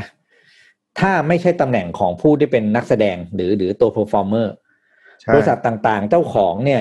ล้วนแต่เป็นคนผิวขาวทั้งนั้นนี่Beyoncéบอกว่ามันยังมีคนแบบคนเก่งๆที่เป็นคนผิวสีเนี่ยแต่ไม่สามารถเข้าถึงเขาใช้คำดีมากเลยนะคือไม่สามารถเข้าถึงเก้าอี้ตรงนั้นเก้าอี้ก็คือโอกาสนั่นเองนะครับคือพอคนเหล่านี้มันเข้าไม่ถึงโอกาสก็แปลว่าก็คือด้อยโอกาสอะก็คือไม่มีโอกาสแจ้งเกิดไม่สามารถทำตามความฝันตัวเองได้Beyoncéบอกว่าถ้าไม่มีใครหยิบยื่นเก้าอี้ของเราจงออกไปตรงเดินเข้าป่าไปตัดไม้แล้วสร้างเก้าอี้ของตัวเองโอ้โหเป็นไงอาจารย์ประโยคนี้ผมนะฟังแล้วเก่งใช่นะครับแล้วก็สนับสนุนให้ทุกคนเนี่ยออกไปใช้ชีวิตทำตามในสิ่งที่ตัวเองคิดว่าถูกต้องใช่แล้วเป็นความฝันของเรานะครับแล้วก็จบด้วยประโยคที่เป็นโค้ดสั้นๆว่า make them see you make them see you เนี่ย them เนี่ยก็คือคนที่เคยดูถูกคนที่เคยไม่ให้โอกาสเราหรือแม้กระทั่งคนที่รอแล้วก็ให้กำลังใจเรามาตลอดโอ้โหประโยคนี้แม็กเดมซีอยู่เนี่ยโอ้โหคนลุกใช่ผมบอกแล้วว่าคนลุกแล้วก็รู้สึกแบบนี้เลยนะแบบว่ามันเหมือนกับพออ่านนะนี่ฟีลลิ่งของผมเวลาอ่านในบทประมาณนี้นะหลายบทเลยเนี่ยมันมีพลังขึ้นมานะมันเหมือนกับโอ้โหเราต้องไปทำอะไรสักอย่างแล้วให้แม็กเดมซีอยู่อ่ะคือจะไปนั่งรอเฉยๆแล้วบอกว่าเอ้ยมาทุกคนเอา opportunity มาเอาโอกาสมาเนี่ยผมว่าคงยากแต่ว่าพอได้อ่านแล้วจริงมันมีหลายบทที่เกี่ยวกับพวกนักแสดงพวกอะไรอย่างนี้เนาะที่แบบความเป็นมืออาชีพมีแบบว่ามีเรื่องราวของการที่แบบต้องเปลี่ยนตัวนักแสดงระหว่างทางแล้วพรอมเมอร์ใช่ไหมใช่ใช่นะครับกลับมาแล้วทำจนสำเร็จหรือตอนแรกไม่มีใครสนใจตอนหลังกลับมาได้ซึ่งมันก็เป็นคลาสสิกสตอรี่นะแต่ว่าเล่าเรื่องได้ดีอ่ะเล่าเรื่องแล้วมันได้เห็นประเด็นหลายอย่างพูดมากเดี๋ยวก็หาว่าขายของแต่เล่มนี้ครบรถจริงๆนะอาจารย์คือเขาเขียนได้ดีจนทีผมรู้สึกว่าโอ้โหตายแล้วทำไมชีวิตนี้ฉันจะเขียนได้อย่างนี้บ้างนะอะไรเงี้ยจริงคือคนหลายวงการเรื่องราวหลากหลายที่มาแล้วก็ผ่านเรื่องราวที่ผ่านไปเป็นการกระทำที่สร้างแรงบันดาลใจให้กำลังใจในแง่มุมหลายๆด้านจริงครับจริงผมเห็นด้วยครับเพราะว่าคือเรื่องจริงแต่ละเรื่องเนี่ยนะเอางี้ผมแนะนำแล้วกันเพราะว่าผมไม่ได้เป็นเจ้าของสำนักพิมพ์และก็ไม่ได้เป็นผู้เขียนขออนุญาตเลยคือจริงๆหนังสือเล่มนี้เนี่ยนะมันเป็นบทแต่ละบทสั้นๆ 3-4 หน้า 4-5 หน้าอะไรเงี้ยแต่บทสั้นๆนะมันเต็มไปด้วยเรื่องราวต่างๆที่น่าสนใจที่ส่งพลังผมว่าเป็นหนังสือที่ เหมาะกับการที่เราจะมาหยิบอ่านตอนเช้าหรือตอนไหนก็ได้ที่เรามีเวลาว่างคนที่รู้สึกว่าอ่านหนังสือแล้วรู้สึกว่ามันไม่จบสักทีเนี่ยผมว่าเล่มนี้นะไม่กำลังจะบอกว่าถึงมันหนานะแต่มันจบได้นะเพราะอะไรรู้ป่ะเพราะว่ามันเดี๋ยวมันก็จบเรื่องละเดี๋ยวมันก็จบเรื่องละเดี๋ยวมันก็จบเรื่องละเพราะนั้นคนที่กลัวหนังสือหนาๆประเภทที่บอกว่าต้องอ่านตั้งแต่หน้าแรกจนถึงหน้าที่400รวดเดียวจบเนี่ยมันจะไม่ใช่เล่มนี้ไงเล่มนี้เนี่ยคุณหยิบมาอ่านว่าผมก็หยิบมาอ่านแบบนั้นนะอ่านตอนเช้าตอนบ่ายตอนเย็นอะไรเงี้ยพี่เนี่ยผมชอบอ่านติดมือเท่านั้นเองมาเลยอ่านจบเร็วแต่ว่าทั้งหมดเนี่ยผมคิดว่าเราจะได้เรื่องราวต่างๆครับแล้วมันไม่ได้ how to บอกว่า1 2 3 4 5ไม่ได้บอกว่าคุณต้องไปทำข้อที่1ทำอันนี้ข้อที่2ทำอันนี้ไม่ใช่นะแต่ว่ามันจะได้เรียนรู้ผ่านชีวิตของคนเนี่ยแต่คุณทอฟฟี่เขียนขมวดนะคือไม่ได้ปล่อยให้แบบจินตนาการกันเอาเองแล้วกันฉันอยากเอาเรื่องอย่างเดียวเขาจะเขียนว่าสมมุติ CEO Microsoft เนี่ยพูดถึง empathy เนี่ยคุณทอฟฟี่ก็จะเล่าให้ฟังว่า empathy เนี่ยมันคืออะไรอ่ะผมอ่านให้ฟังอันนี้ยกตัวอย่างเวลาคุณทอฟฟี่เขียนนะถ้าจะแปล empathy ในแบบของ CEO Microsoft ผมคงแปลได้ว่า empathy คือเมื่อเราเห็นเด็กร้องไห้และอยู่ในอันตรายกอดเขาก่อนที่จะเรียกตำรวจอันนี้คือคำสัมภาษณ์ของ CEO ที่โดนถามผมจำได้คุณปิ๊กก็เคยเล่าเรื่องนี้ empathy คือการฟังที่ไม่ใช่ฟังแค่คำพูดแต่ฟังให้ลึกจนได้ยินความต้องการที่เขาไม่ได้บอกเป็นคำพูดคืออย่างเงี้ยคือมันคือการขมวดปมว่ามันไม่ใช่เป็นเรื่องแค่สัมภาษณ์แล้วจบนะแต่มันมี point มันมี empathy แล้วจะเป็นแบบนี้ตลอดเวลาและที่ชอบก็คือมีเคสในประเทศไทยด้วยซึ่งเราก็รสดีเด็ดเนี่ยผมก็ชอบกินนะแต่ไม่รู้เลยว่ามันมีเรื่องราวแบบเนี้ยโอ้ขนาดนั้นโหดจริงๆนะคืออ่านแล้วเนี่ยใครที่ผมไม่ได้บอกว่าเรากำลังอยู่ในสถานการณ์ที่มีความสุขนะแต่บอกว่าใครที่กำลังรู้สึกว่าเหนื่อยยากกับเศรษฐกิจช่วงนี้เนี่ยต้องบอกว่าหนึ่งคือคุณกำลังมีเพื่อนแล้วก็เพื่อนหลายๆคนเนี่ยก็ผ่านมาด้วยวิธีการหลากหลายที่เราสามารถเข้าไปเรียนรู้ได้นะครับผมไม่ได้บอกผมยืนยันว่าผมไม่ได้รู้สึกว่าสถานการณ์บ้านเรากำลังดีนะแต่อยากให้กำลังใจทุกคนว่าคุณไม่ได้เดียวดายมีผู้ประกอบการอีกหลายแสนรายกำลังเหนื่อยยากเหมือนเราอ่ะแต่ถ้าวันรู้สึกว่าไม่คุณไม่มีเพื่อนคุณโดดเดี่ยวมากคุณโหน่ไม่ครับคุณมีหลายๆคนแล้วคุณมาเรียนรู้จากเขาตรงนี้แล้วก็เราก็ต้องให้กำลังใจตัวเองนะสุดท้ายนะแบบเรายอมไม่ได้อะเรายอมไม่ได้สถานการณ์มันเป็นแบบนี้อ่ะแล้วผมเชื่อว่าหลายๆเล่มนี้มันจะยังช่วยนอกจากในมุมของธุรกิจแล้วเนี่ยผมเชื่อว่าเด็กรุ่นใหม่จะได้ประโยชน์มากนะกับเล่มนี้ใช่โดยเฉพาะน้องๆมหาวิทยาลัยนะครับผมก็อยากจะบอกว่าโอ้โหน้องอ่านเถอะจริงๆไม่ต้องอ่านหนังสือก็ได้ไปตามอ่านเพจพี่ท็อฟฟี่ก็ได้แล้วน้องจะได้มุมมองดีๆกับชีวิตมากอ่ะเห็นด้วยเลยเห็นด้วยอย่างจริงเวลาเรามีปัญหาเนี่ยหนังสือมันช่วยได้นะรายการเราก็แนะนำหนังสือนะแต่เพราะว่าส่วนตัวผมบอกแบบนี้เสมอนะว่ามันจะมีอย่างน้อยเล่มนึงอ่ะที่มันจะช่วยตอบโจทย์เราหาเล่มนั้นให้เจอแล้วมันคุ้มค่ามหาศาลนะครับคือผมว่าการซื้อหนังสือหรือการอ่านหนังสือนี่ชวนคุยเพิ่มเติมอีกนิดนึงนะมันเป็นอะไรที่มันมีต้นทุนต่ำอยู่แล้วคือเอาตรงๆนะหนังสือเล่มนึงก็หลักร้อยอ่ะคุณไปกินกาแฟคุณไปทำนู่นทำนี่วันนึงคุณก็เกิดแล้วอ่ะแต่ถ้าเกิดคุณเอาไปใช้เพื่อแก้ปัญหาชีวิตคุณได้เนี่ยคือมันโอ้โหไม่รู้จะรีเทิร์นกี่เท่าอ่ะคือใช่มันคุ้มค่าจริงๆนะทุกเล่มแหละเราเลือกอันที่มันตอบโจทย์เราอ่ะนะครับเราก็มีหน้าที่มาเล่าให้ฟังว่าเล่มนี้ประมาณนี้เล่มนี้ประมาณนี้เล่มนี้ผมอ่านแล้วชอบแบบนี้คุณปิ๊กอ่านแล้วชอบแบบนี้คุณแท็บอ่านแล้วประทับใจแบบนั้นแบบนี้แต่ว่าโลกเรามีหนังสือเยอะมากครับแต่ว่าเรามีปัญหาผมใช้แบบนี้จริงๆนะบางทีผมรู้สึกเฮ้ยเรื่องนี้มันทำยังไงวะเรื่องนี้กุ้มใจวะเรื่องนี้เซ็งวะหรืออะไรเงี้ยเวลาไปเจอเคสแบบนี้ผมจะเสิร์ชหาหนังสือก่อนเลยนะแล้วไปอ่านแล้วพออ่านแล้วเดี๋ยวมันได้จริงๆนะมันอาจจะไม่ได้แบบ400หน้าได้เอาไปใช้ได้400หน้าไม่ได้เป็นแบบนั้นหรอกแต่เดี๋ยวมันจะเจอแค่ผมว่าหน้าเดียวก็คุ้มแล้วใน400หน้าถ้าเจอมันหน้านึงแล้วเอาไปใช้ได้เนี่ยนะโอ้โหคุ้มค่ามหาศาลนะเอาตรงๆเอาแบบนั้นนะจริงๆนะครับโอ้วันนี้ก็ต้องขอบคุณอาจารย์ด้วยนะครับที่อุตส่าห์เลือกเล่มนี้ขึ้นมาเพราะว่าเราเองเราก็แหมเลือกเองก็น่าเกลียดแล้วแต่ว่าเลือกเองจริงแล้วเนี่ยคือแต่จริงๆนะบอกเลยว่าเป็นเล่มที่อยากให้หลายๆคนอ่านจริงๆเพราะว่าคุณจะได้อะไรอย่างน้อยๆเนี่ยผมเชื่อว่าไม่ต่ำกว่า 3-4 บุคคลสำคัญในเล่มนี้ที่ท็อฟฟี่เขาเลือกมานะครับแล้วจะทำให้ชีวิตของเราเนี่ยเปลี่ยนแปลงมาในทิศทางที่เราต้องการครับนะครับก็สำหรับวันนี้ก็ already ก็น่าจะประมาณนี้นะครับกำลังดีนะครับก็ ขอบคุณอาจารย์นะครับแล้วก็ขอบคุณผู้ฟังทุกท่านนะครับแล้วก็พบกันใหม่ตอนต่อไปนะครับสวัสดีครับครับสวัสดีครับ Already Podcast เพราะหนังสือเล่มนี้อ่านแล้วดีเกินจะเก็บไว้คนเดียวครับสวัสดีครับยินดีต้อนรับเข้าสู่รายการ Already อ่านแล้วดีนะครับวันนี้ผมนพดลร่มโพครับผมทัศภาพและเสวตพงษ์ครับผมโรวิทฐานอุตสาหะครับโอ้สลับซีเควนต์นั่นทีงงเลยนะฮะต้องอึ้งกันแบบไหนบ้างต้องอึ้งกันทั้งนึงเลยทีเดียวนะครับต้องลองอะไรแบบนี้ว่าจะแบบว่าเรียกอะไรนะมันจะเป็นรูทีนกันไปแล้วเราจะเอื่อยนะครับวันนี้เราคุยเรื่องอะไรครับอาจารย์ก็วันนี้ผมว่าเป็นหนังสือที่คุณปิ๊กเลือกมานะหนังสือชื่อเรื่องธรรมดาสามัญประจำบ้านนะครับของพี่ตุ้มหนุ่มเมืองจันทร์นะผมต้องบอกว่าพอคุณปิ๊กบอกว่าอยากพูดเรื่องเล่มนี้ผมชอบเลยนะครับอยู่กับมือเลยอ่านเพิ่งอ่านจบสักระยะนึงแล้วล่ะก็ไม่ใช่เพิ่งหรอกแต่ว่าอ่านแล้วก็สนุกนะครับพี่ตุ้มก็โอ้โหก็เป็นนักเขียนชั้นนำของประเทศอ่ะเอาตรงๆนะก็ไม่ผิดหวังอยู่แล้วนะครับแล้วเรื่องราวพวกนี้ผมว่าวันนี้น่าจะมีอะไรที่มาแลกเปลี่ยนกันได้เยอะแยะเลยฮะมันใกล้ตัวแล้วก็เหตุผลที่ผมเลือกเล่มนี้ก็เพราะว่าเอาจริงคือมันอ่านง่ายนะแล้วก็รู้สึกว่ามันเอาหนังสือพี่ตุ้มหลายๆเล่มอะครับคือเอาข้อคิดมาใช้ได้เยอะคือแกไม่ใช่ how to จริงจังอะไรนะแต่ว่าแกเป็น how to think มากกว่าหรือว่า how to see things ผมว่าเรื่องนี้เป็นสิ่งที่น่าสนใจพี่ตุ้มเป็นคนเก็บรายละเอียดเวลาฟังเรื่องคนอื่นคุยหรือว่าแกคุยกับคนอื่นอะไรแบบนี้สนุกนะแล้วก็หนังสือพี่ตุ้มเนี่ยภาษาก็มีเอกลักษณ์จริงๆจะบอกว่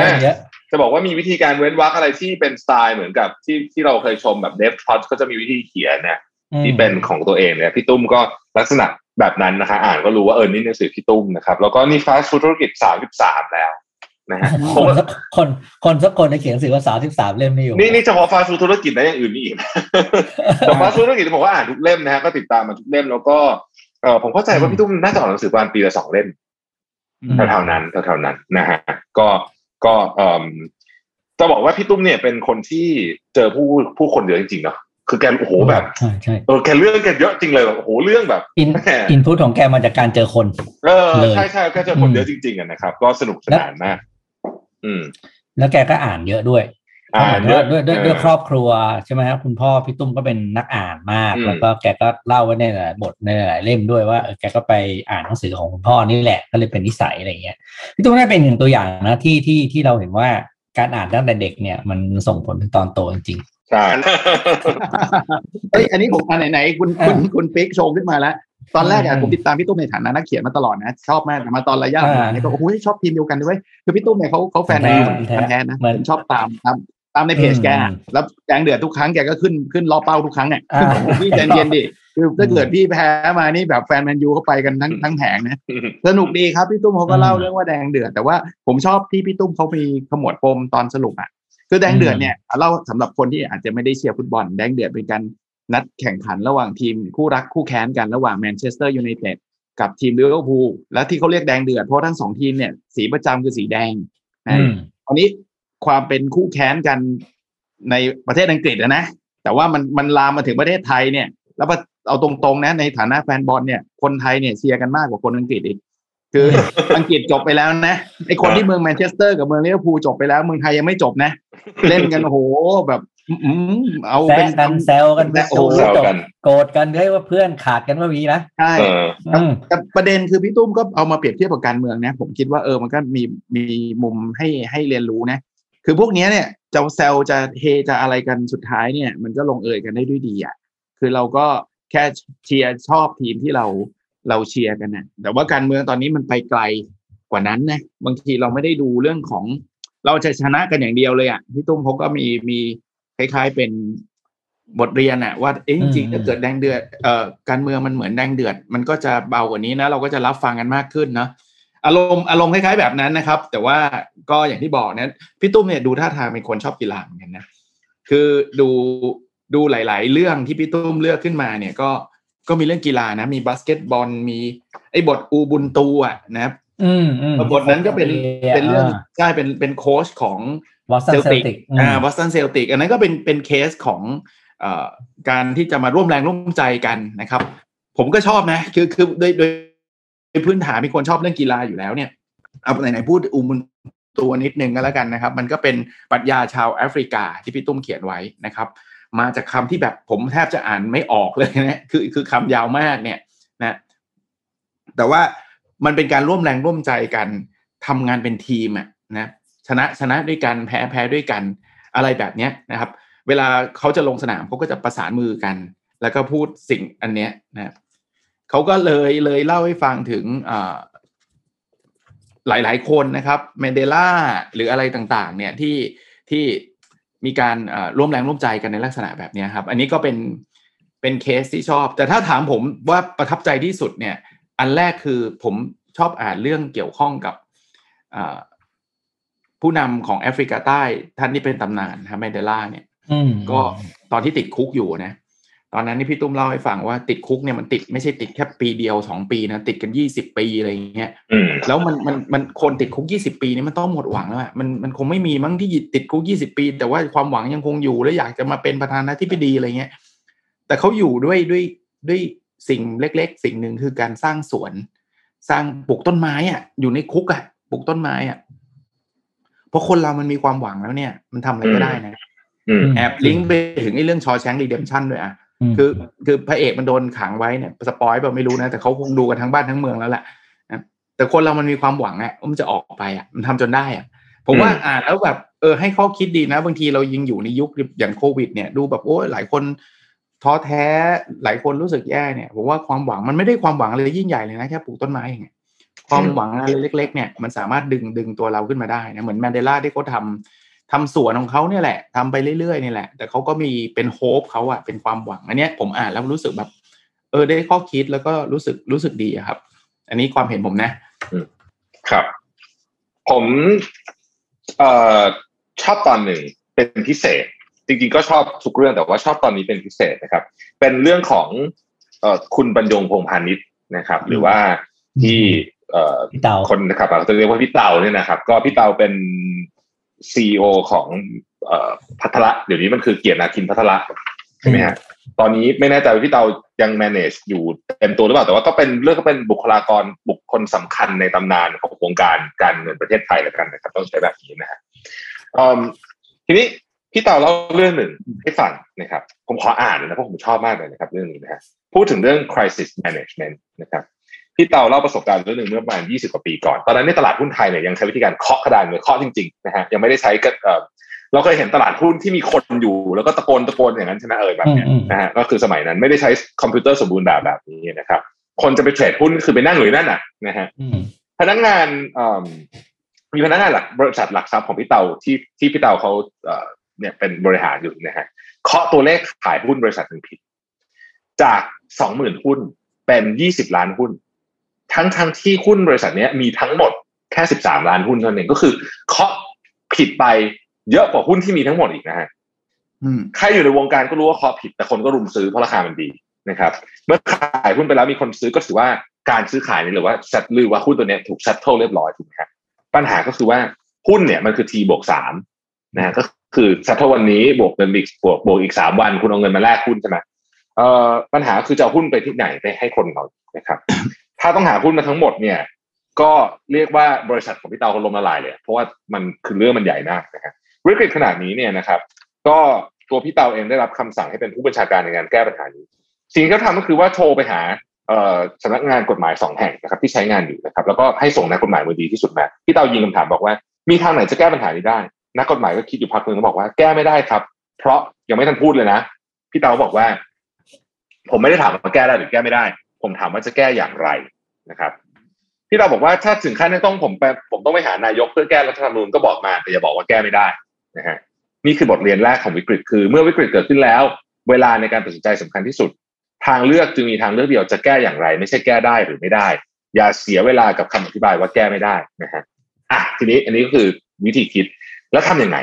วิกฤตครั้งนี้มีทางเดียวเท่านั้นที่จะแก้ได้ก็คือต้องให้กลต.นะครับก็คือคณะกรรมการตลาดหลักทรัพย์แห่งประเทศไทยประชุมแล้วก็ประกาศว่า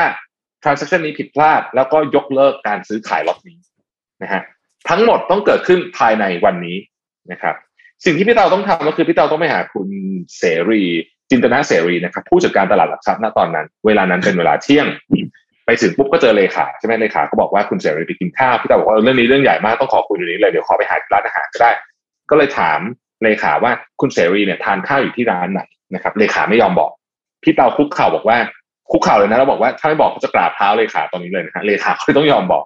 นะพอไปถึงร้านอาหารเนี่ยเขาก็เล่าเรื่องคุณเสรีฟังแล้วขอช่วยเรียกประชุมคณะกรรมการตลาดหลักทรัพย์บ่ายนี้คุณเสรีบอกว่าเฮ้ยเรียกประชุมกระทันหันไม่ได้ต้องนัดล่วงหน้านะครับพี่ตาก็คุกเข่าแล้วก็พูดเหมือนเดิมบอกว่าถ้าท่านไม่ช่วยผมจะกราบเท้าท่านตอนนี้เลยเจอแบบนี้ขึ้นคุณเสรีก็รู้สึกว่าเฮ้ยมันด่วนจริงนะครับคุณวิโรจน์ นวลแขเจ้านายของพี่ตาตอนนั้นเนี่ยก็ช่วยโทรศัพท์คุยกับโบรกเกอร์รายใหญ่ให้มาช่วยให้มานั่งประชุมด้วยนะครับในที่สุดที่ประชุมก็มีมติยกเลิกการซื้อขายหุ้นล็อตนี้อย่างเป็นทางการพี่ตาได้บทเรียนสำคัญจากเรื่องนี้คือยามเป็นหมามึงต้องเป็นหมานี่คือประโยคที่เขียนเลยนะ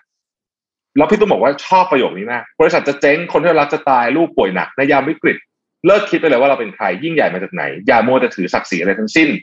ถ้าจำเป็นต้องขอร้องใครให้ทำจะต้องคุกเข่ากราบก็ต้องกราบเหมือนกับเราเป็นหมาตัวหนึ่งเวลาที่เป็นหมาก็จำเป็นต้องเป็นหมานะฮะบทเรียนนี้พี่ตุ้มบอกว่าให้นึกถึงสุภาษิตเม็กซิกันบทหนึ่งที่บอกว่าพวกเขาพยายามกลบฝังเราจนจมดินโดยหารู้ไม่ว่าเราคือเมล็ดพันธุ์เรื่องราวในชีวิตเป็นแบบนั้นจริงๆไม่มีใครชนะทุกครั้งบางครั้งเราก็แพ้ในวันที่สู้ไม่ได้ให้ยอมรับความจริงใครจะมาทำย่ำยีเราก็ให้อดทนและรอคอยเราอาจถูกเหยียบย่ำร่างกายแต่เราต้องรักษาจิตใจไว้เหมือนเมล็ดพันธุ์เพราะวันหนึ่งเมื่อฝนมาเราจะงอกงามมาอีกครั้งหนึ่งคือสิ่งที่หนังสือเรื่องนี้ผมว่ามันน่าสนใจแล้วมันทำให้อ่านสนุกอ่ะเพราะว่าพี่ตุ้มเนี่ยเก็บเอาเอลิเมนต์เล็กๆของชีวิตคนเราอ่ะมาเล่าเป็นเรื่องเพราะทุกเรื่องถ้าเราอ่านจริงๆเนี่ยนะทุกบทเนี่ยบอกเลยนะว่ามันเกิดขึ้นกับเราเมื่อไหร่ก็ได้นะใช่ใช่ผมย้อนกลับบทที่เป็นบทแมนยูก็ได้บทแมนยูเขาเขียนเกี่ยวกับเรื่องของชนะจนชินใช่ไหมที่บอกว่าคนเราอ่ะต้องชนะจนเป็นนิสัย คือผมเคยเจอนะคนที่ทำธุรกิจหลายๆคนเนี่ยที่ไปมาเนี่ยสุดท้ายเนี่ยทำธุรกิจแล้วไม่เวิร์กหรือทำงานคนเอาผิดก็ได้นะทำงานแล้วไม่ก้าวหน้าหรือไม่อะไรเพราะว่าปล่อยให้ตัวเองเนี่ยชินกับความพ่ายแพ้หรือทำไม่ได้แล้วก็ปล่อยให้ตัวเองทำไม่ได้อยู่จนรู้สึกว่าการทำไม่ได้เป็นเรื่องปกติซึ่งถ้าใครที่ปล่อยตัวเองตกอยู่ในสภาวะแบบนี้เนี่ยผมบอกเลยว่ายากจริงๆเพราะว่าอะไรเพราะว่า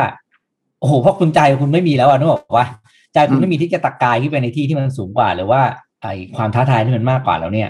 คุณหมดไฟแล้วคุณไม่ต้องทำอะไรแล้วเพราะมีงานไหนมาโอ้ยทำไม่ได้หรอกอันนี้มาโอ้นี่ยากมันจะเป็นอย่างนี้แล้วคนที่มีวิธีคิดแบบนี้อยู่ในหัวเราไปทำอะไรได้ผมต้องบอกว่าตัวอย่างที่พี่ตุ้มยกมาทีมันใกล้ตัวมากอย่างตัวอย่างนี้หนังสือก็อนาเซอร์เล็กใช่ไหมบอกว่าหลังจากฉลองปุ๊บเนี่ยแล้วก็บอกกับลูกทีมว่าถ้าพรุ่งนี้ใครรู้สึกไม่อยากชนะอีกจะเลิกสัญญานักเตะเดี๋ยวนี้เลยแปลว่าอะไรแต่ว่าทุกคนตื่นมาต้องอยากชนะนั่นคือสปิริตของการเป็นนักเตะทีมแมนเชสเตอร์ยูไนเต็ดอีกตัวอย่างหนึ่งที่ผมชอบก็คือเป็นตัวอย่างที่ผมคิดว่าโอ้โหเรื่องนี้ทุกคนต้องอ่านและทำความเข้าใจเพราะเรากำลังสังคมไทยกำลังเข้าใจเรื่องนี้ผิดอย่างมากนะครับคือเรื่องที่บทที่เขียนว่ายุติธรรมกับคุณธรรมชอบต้องอ่านเลยในพิติกบทเนี้ยบอกว่าครั้งหนึ่งพี่ตุ้มไปฟังคุณอนันต์อัศวโภคินเล่าให้ฟังว่ามีคุณอนันต์ไปบรรยายแล้วมีคนนะผู้ฟังเนี่ยสัมภาษณ์ไอ้ลุกขึ้นถามในการบรรยายที่ ABC มีน้องคนหนึ่งเขาสัมภาษณ์ถามใช้คำว่าถามพี่อนันต์ว่าระหว่างความเท่าเทียมกับความเสมอภาคคุณอนันต์เลือกอะไรคุณอนันต์ตอบทันทีแล้วว่าเลือกความเสมอภาคแล้วก็ไม่เข้าใจว่าทำไมคนถึงชอบที่จะแบบไปเลือกอย่างอื่นนะไม่เลือกความเสมอภาคคุณอนันต์ก็บอกว่าผมมีเรื่องเล่าให้ฟังก็คือว่ามีเด็ก3คนอยากดูฟุตบอลเด็ก3คนก็สูงไม่เท่ากันนะคนแรกสูงเกินกำแพงสนามบอลอยู่หลังกำแพงนะครับแล้วก็มีเด็ก3คนอยากดูฟุตบอลคนแรกสูงเกินกำแพงจึงดูบอลไม่สบายเด็กคนที่2ศีรษะเกือบถึงขอบกำแพงคือเขย่งก็ยังไม่ถึงนะแต่ว่าเกือบแล้วล่ะนะครับส่วนเด็กคนที่3ตัวเตี้ยสูงไม่ถึงไหล่คนที่2แปลว่ากระโดดไงก็ไม่เห็นแหละถ้าเรามีกล่องไม้3กล่องเราจะแบ่งอย่างไรคนแรกสูงเกินกำแพงดูบอลได้อยู่แล้วคือเกาหลีนี้ครับถ้าเราแบ่งเด็ก3คนให้กล่องไม้ไปคนละกล่องเด็กคนแรกที่สูงเกินกำแพงอยู่แล้วก็ยิ่งสูงขึ้นไปอีกคนที่2ได้กล่องมาเสริมจนสูงเกินกำแพงก็ดูบอลได้ส่วนเจ้าเด็กตัวเล็กแม้จะมีกล่องมารองรับแต่ก็ยังสูงไม่พอ ที่จะดูบอลได้แต่ถ้าเราแบ่งแบบที่2คนแรกไม่ได้คนที่2ได้1กล่องและคนตัวเล็กได้2กล่องทุกคนจะสามารถดูบอลผ่านกำแพงได้เฮียตึงคุณอนันต์บอกว่าแบ่งแบบแรกคนละกล่องนั่นคือแบ่งแบบเท่าเทียมส่วนแบ่งแบบที่2ไม่เท่าเทียมเพราะแบ่งไม่เท่ากันคนนึงได้คนนึงได้อันนึงคนนึงไม่ได้เลยนะครับคนแต่แบ่งแบบนี้กับเสมอภาคและยุติธรรมจบนะครับไม่ตอบว่าทำไมถึงชอบความเสมอภาคนะคุณดำบอกว่าให้ไปคิดเอาเองแต่ด้วยเนื้อเรื่องมันจบในตัวเลยว่าคำว่ายุติธรรมจึงไม่ใช่การตีความตามตัวอักษรแต่ต้องยุติความขัดแย้งด้วยความเป็นธรรมและทำให้คนรู้สึกและยอมรับในคำตัดสินนั้นความเท่าเทียมจึงเป็นเรื่องของเหตุผลต้องใช้สมองตัดสินแต่ความเสมอภาคนั้นเป็นเรื่องของความรู้สึกใช้หัวใจนำทางคือเรื่องนี้เนี่ยบอกได้เลยว่าเป็นเรื่องที่สะท้อนในหลายอย่างในสังคมเราคือเรามักจะใช้คำว่าเท่าเทียมเนาะแต่บางครั้งความเท่าเทียมมันไม่ก่อให้เกิดความเสมอภาคในด้านการดำรงชีพในด้านการเข้าถึงโอกาสในด้านของการช่วยเหลือโดยเฉพาะอย่างช่วงนี้เรามีวิกฤตอะไรต่างๆใช่ไหมครับหลายๆคนเนี่ยต้องบอกว่ามีปัญหาต่างกันมีความจำเป็นต่างกันแต่ว่าความช่วยเหลือที่เท่าเทียมอาจจะไม่พอใช่ผมต้องบอกว่าในหลายๆบทเนี่ยโอ้โหเอาเรื่องที่มันอยู่ใกล้ตัวมากเลยแล้วมาเล่าแล้วผ่านการวิเคราะห์หรือว่าสรุปจากสิ่งที่พี่ตุ้มไปเจอคนมามากมายหลายคนมันทำให้เล่มนี้อ่านได้เร็วมากเลยนะและอ่านสนุกมากสนุกจริงครับผมมีความรู้สึกเหมือนคุณแทบตอนต้นอ่ะคืออ่านแล้วคล้ายๆมีกลิ่นอายของเดฟทรอตนะคือสังเกตไหมเรื่องที่พี่ตุ้มเล่าไม่ใช่เรื่องที่เป็น common knowledge นะเป็นเรื่องที่แบบอย่างเมื่อกี้ที่เราเลือกมาคุยกันอ่ะมันเป็นเรื่องที่แบบเราไม่ค่อยได้ยินแบบทั่วไปอ่ะมันจะเป็นเก็บได้เก็บน้อยที่พี่ตุ้มไปเจอมาอย่างเรื่องคุณพี่เตาอ่ะครับคุณบรรยงพงษ์พานิชเมื่อกี้เอาเป็นว่ามันไม่ใช่ common knowledge นะเราไม่รู้ว่าพี่เตาเคยเจอเคสแบบนี้มาก่อนนะเรารู้จักพี่เตานะแต่ว่าไอ้เคสที่ต้องไปกราบเพื่อที่จะแบบให้รีเวิร์สไอ้ออเดอร์เมื่อกี้เฮ้ยมันเป็นเรื่องที่แบบมันต้องอินไซต์ระดับนึงอ่ะต้องไปคุยลึกระดับนึงอ่ะหรือเมื่อกี้ครับของคุณอนันต์มาเนี่ยคือเราก็รู้จักคุณอนันต์เนี่ยแต่ว่าพอเล่าเรื่องไอ้ความเสมอภาคที่มาพูดในคลาส A B C เนี่ยเราไม่อยู่ในคลาสเราก็ไม่รู้หรอกอารมณ์คล้ายๆแบบเนี้ยมันมีฟีลลิ่งหรือบางทีเนี่ยพี่ตุ้มเนี่ยแกไปดูหนังมาอย่างอันนึงเป็นหนังที่ผมชอบเหมือนกันนะไปดูก็ดูตามพี่ตุ้มนี่แหละพอพี่ตุ้มมาเขียนไอ้ตรงนี้ผมก็ไปดูซีรีส์ Netflix เลยอ่ะไอ้ควีนแกมบิตน่ะที่เป็นนักหมากรุกอ่ะมันก็ไม่ไปเล่นหมากรุกแล้วก็ชนะอะไรเงี้ยนะแต่ว่าพี่ตุ้มก็หยิบยกมาเป็นคำคมที่พี่ตุ้มบอกว่าเนี่ยผมขออนุญาตอ่านสั้นๆนิดเดียวครับบอกว่าทุกครั้งที่เฮ้ยโหนี่เป็นความเป็นนักเขียนสูงมากนะใช่คือเราดูเราก็ขำๆไม่ขำเว้ยผมไม่เคยมีโมเมนต์ที่ผมว่าหยิบมาขำจดเฮ้ยขำคมเว้ยอะไรเงี้ยแล้วบอกต้องรีบจดเพราะอยากเอามาเล่าต่ออย่างเงี้ยผมยกตัวอย่างนะบอกว่ามีแม่เลี้ยงนะแม่บุญธรรมของเบสนี่คือนางเอกเนี่ยเขาบอกว่าหมกบุ่นในการเล่นนั่นคือนางเอกนี่มันบ้าหมากรุกมากมันวันๆมันเล่นแต่หมากรุกเนี่ยแล้วแม่ก็มาบอกว่าลูกน่าจะให้ความสำคัญกับตัวเองมากกว่านี้นะเพราะหมากรุกไม่ใช่ทุกอย่างในชีวิตนะเบสก็เถียงบอกว่าแต่มันคือสิ่งที่หนูรู้ดีที่สุดนะประสบการณ์สอนแม่ว่าที่เรารู้ไม่ใช่สิ่งที่สำคัญที่สุดเบสก็ถามบอกแล้วอะไรที่สำคัญที่สุดบอกการใช้ชีวิตการเติบโตการใช้ชีวิตให้เต็มที่เป็นประโยคสั้นๆถ้าเป็นผมฟังผ่านเลยแหละแต่พี่ตุ้มบอกว่ามันมีประเด็นเพราะว่าชีวิตไม่ใช่กระดานหมากรุกนะคือกระดานหมากรุกเนี่ยแค่เก่งกว่าฉลาดกว่าแล้วกำหนดเกมได้แต่ว่าชีวิตเนี่ยมันไม่ได้อยู่ในตาราง64ช่องครับชีวิตเนี่ยมันไม่ได้มีแค่ชนะหรือแพ้โอ้โหคือต่อยอดแล้วแบบแล้วแบบเฮ้ยโอ้โหคือคารวะคือแบบอย่างเงี้ยคือแบบว่าโอ้คือดูเหมือนกันนะควีนแกมบิตนะแต่ไม่ทำไมไม่ได้อย่างนี้วะใช่แบบเนี้ยหรือเบสพูดคืออันนี้ก็เป็นอีกบทเรียนนะเพื่อนชายเขาเนี่ยเขาก็บอกว่าเบสเนี่ยมันเก่งมากแต่ว่าเมื่อไรก็ตามที่โกรธอ่ะจะเละคือเหมือนกับโกรธก็จะเดินกระดานแบบเละเทะนะครับเขาก็บอกว่าเขาก็สอนเบสเนี่ยบอกว่าเวลาเธอโมโหเนี่ยเธอจะมองเฉพาะสิ่งที่เห็นอยู่ตรงหน้าเขาบอกว่าความโกรธเนี่ยมันดีนะมันเป็นยาชูกำลังกินนิดหน่อยจะทำให้ตื่นตัวแต่ถ้ากินมากไปเนี่ยทำให้เราคิดอะไรไม่ออก พี่ตุ้มก็หยุดเลยบอกว่าเนี่ยผมชอบมากเลยคำว่าความโกรธคือยาชูกำลังก็บอกว่าความโกรธเนี่ยก็เหมือนอารมณ์ต่างๆของเรานะความรักก็ใช่ความเกลียดก็ใช่ความโกรธก็ใช่เป็นเรื่องปกติธรรมดาของมนุษย์ถ้ามีนิดหน่อยเนี่ยมันดีแต่ถ้ามันกระตุ้นให้เราความรักก็กระตุ้นนะให้เราอยากพัฒนาตัวเองนู่นนี่นั่นอะไรเงี้ยแต่ถ้ามีมากเกินไปเนี่ยสมองจะติดตันคิดอะไรไม่ออกแบบโอ้โหคือได้ได้ไอเดียจริงๆนะมาหลังดูพวกนี้สงสัยน้องแอบจดไปมากนะคือแบบมีไอเดียอะไรเงี้ยชอบครับชอบคือหลายบทอย่างที่คุณเป๊กพูดอะคือแบบอ่านแล้วแบบเฮ้ยเรื่องใกล้ๆตัวทั้งนั้นเลยนะเรื่องแต่เราไม่ได้หยิบมันออกมาถกอะหยิบออกมาคิดอะชอบครับผมว่าในหลายอันที่พี่ตุ้มเขาแฝงเรื่องวิธีคิดในนี้ไว้อะครับมันสะท้อนเรื่องปัญหาบางอย่างของโลกในตอนนี้ด้วยนะชวนอาจารย์กับชวนพี่ปิ๊กคุยด้วยพี่ตุ้มเขาเขียนไว้ในนี้อย่างดังในกรณีที่เคสของคุณอนันต์เนี่ยผมว่ามันก็สะท้อนปัญหาของสังคมตอนนี้จริงๆเนาะเรากำลังแบบเหมือนกับใช้มาตรฐานในการตีความเรื่องต่างๆเนี่ยไม่ใช่เพื่อความเสมอภาคเรื่องไม่ลงเยอะกันเดี๋ยวจะการเมืองกันไปแต่ผมรู้สึกอย่างนั้นว่าพออ่านแล้วก็มันตอนนี้เหมือนหลายอย่างมันบิดเบี้ยวไปหมดเลยนะฮะแล้วมันจงควรจะต้องถูกจัดระเบียบแหละไม่งั้นมันจะไม่ไหวเอานะผมว่านะมันจะลำบากนะมันจะลำบากไม่เครียดก็มีนะอันที่ผมชอบก็คืออันนี้คือตัวอย่างของดิสนีย์ครับที่เป็นพูดถึงดิสนีย์ที่ต้องเขียนอันนี้ก็น่ารักมากเลยนะแบบคุณกวาดน้ำขังทำยังไงให้มันแมจิคอลนะก็เลยกลายเป็นว่าคนกวาดก็เล่นละครใบ้ให้เด็กดูอะไรเงี้ยคือการที่เราใส่อะไรแบบนี้เข้าไปให้กับคนทำงานได้เนี่ยผมว่ามันมีประโยชน์กับทุกคนเลยนะเจ้าตัวเขาก็รู้สึกมาทำงานแล้วแฮปปี้เหมือนที่เราเคยอ่านเรื่องที่คนไปขายปลาที่ Pike Place Market ที่เซียโตรเหมือนกันนะผมว่าคล้ายๆแบบนั้นแล้วลูกค้าทุกคนคนทำงานทุกคนเนี่ยก็เข้าใจว่าที่เนี่ยคือที่ที่จะสร้าง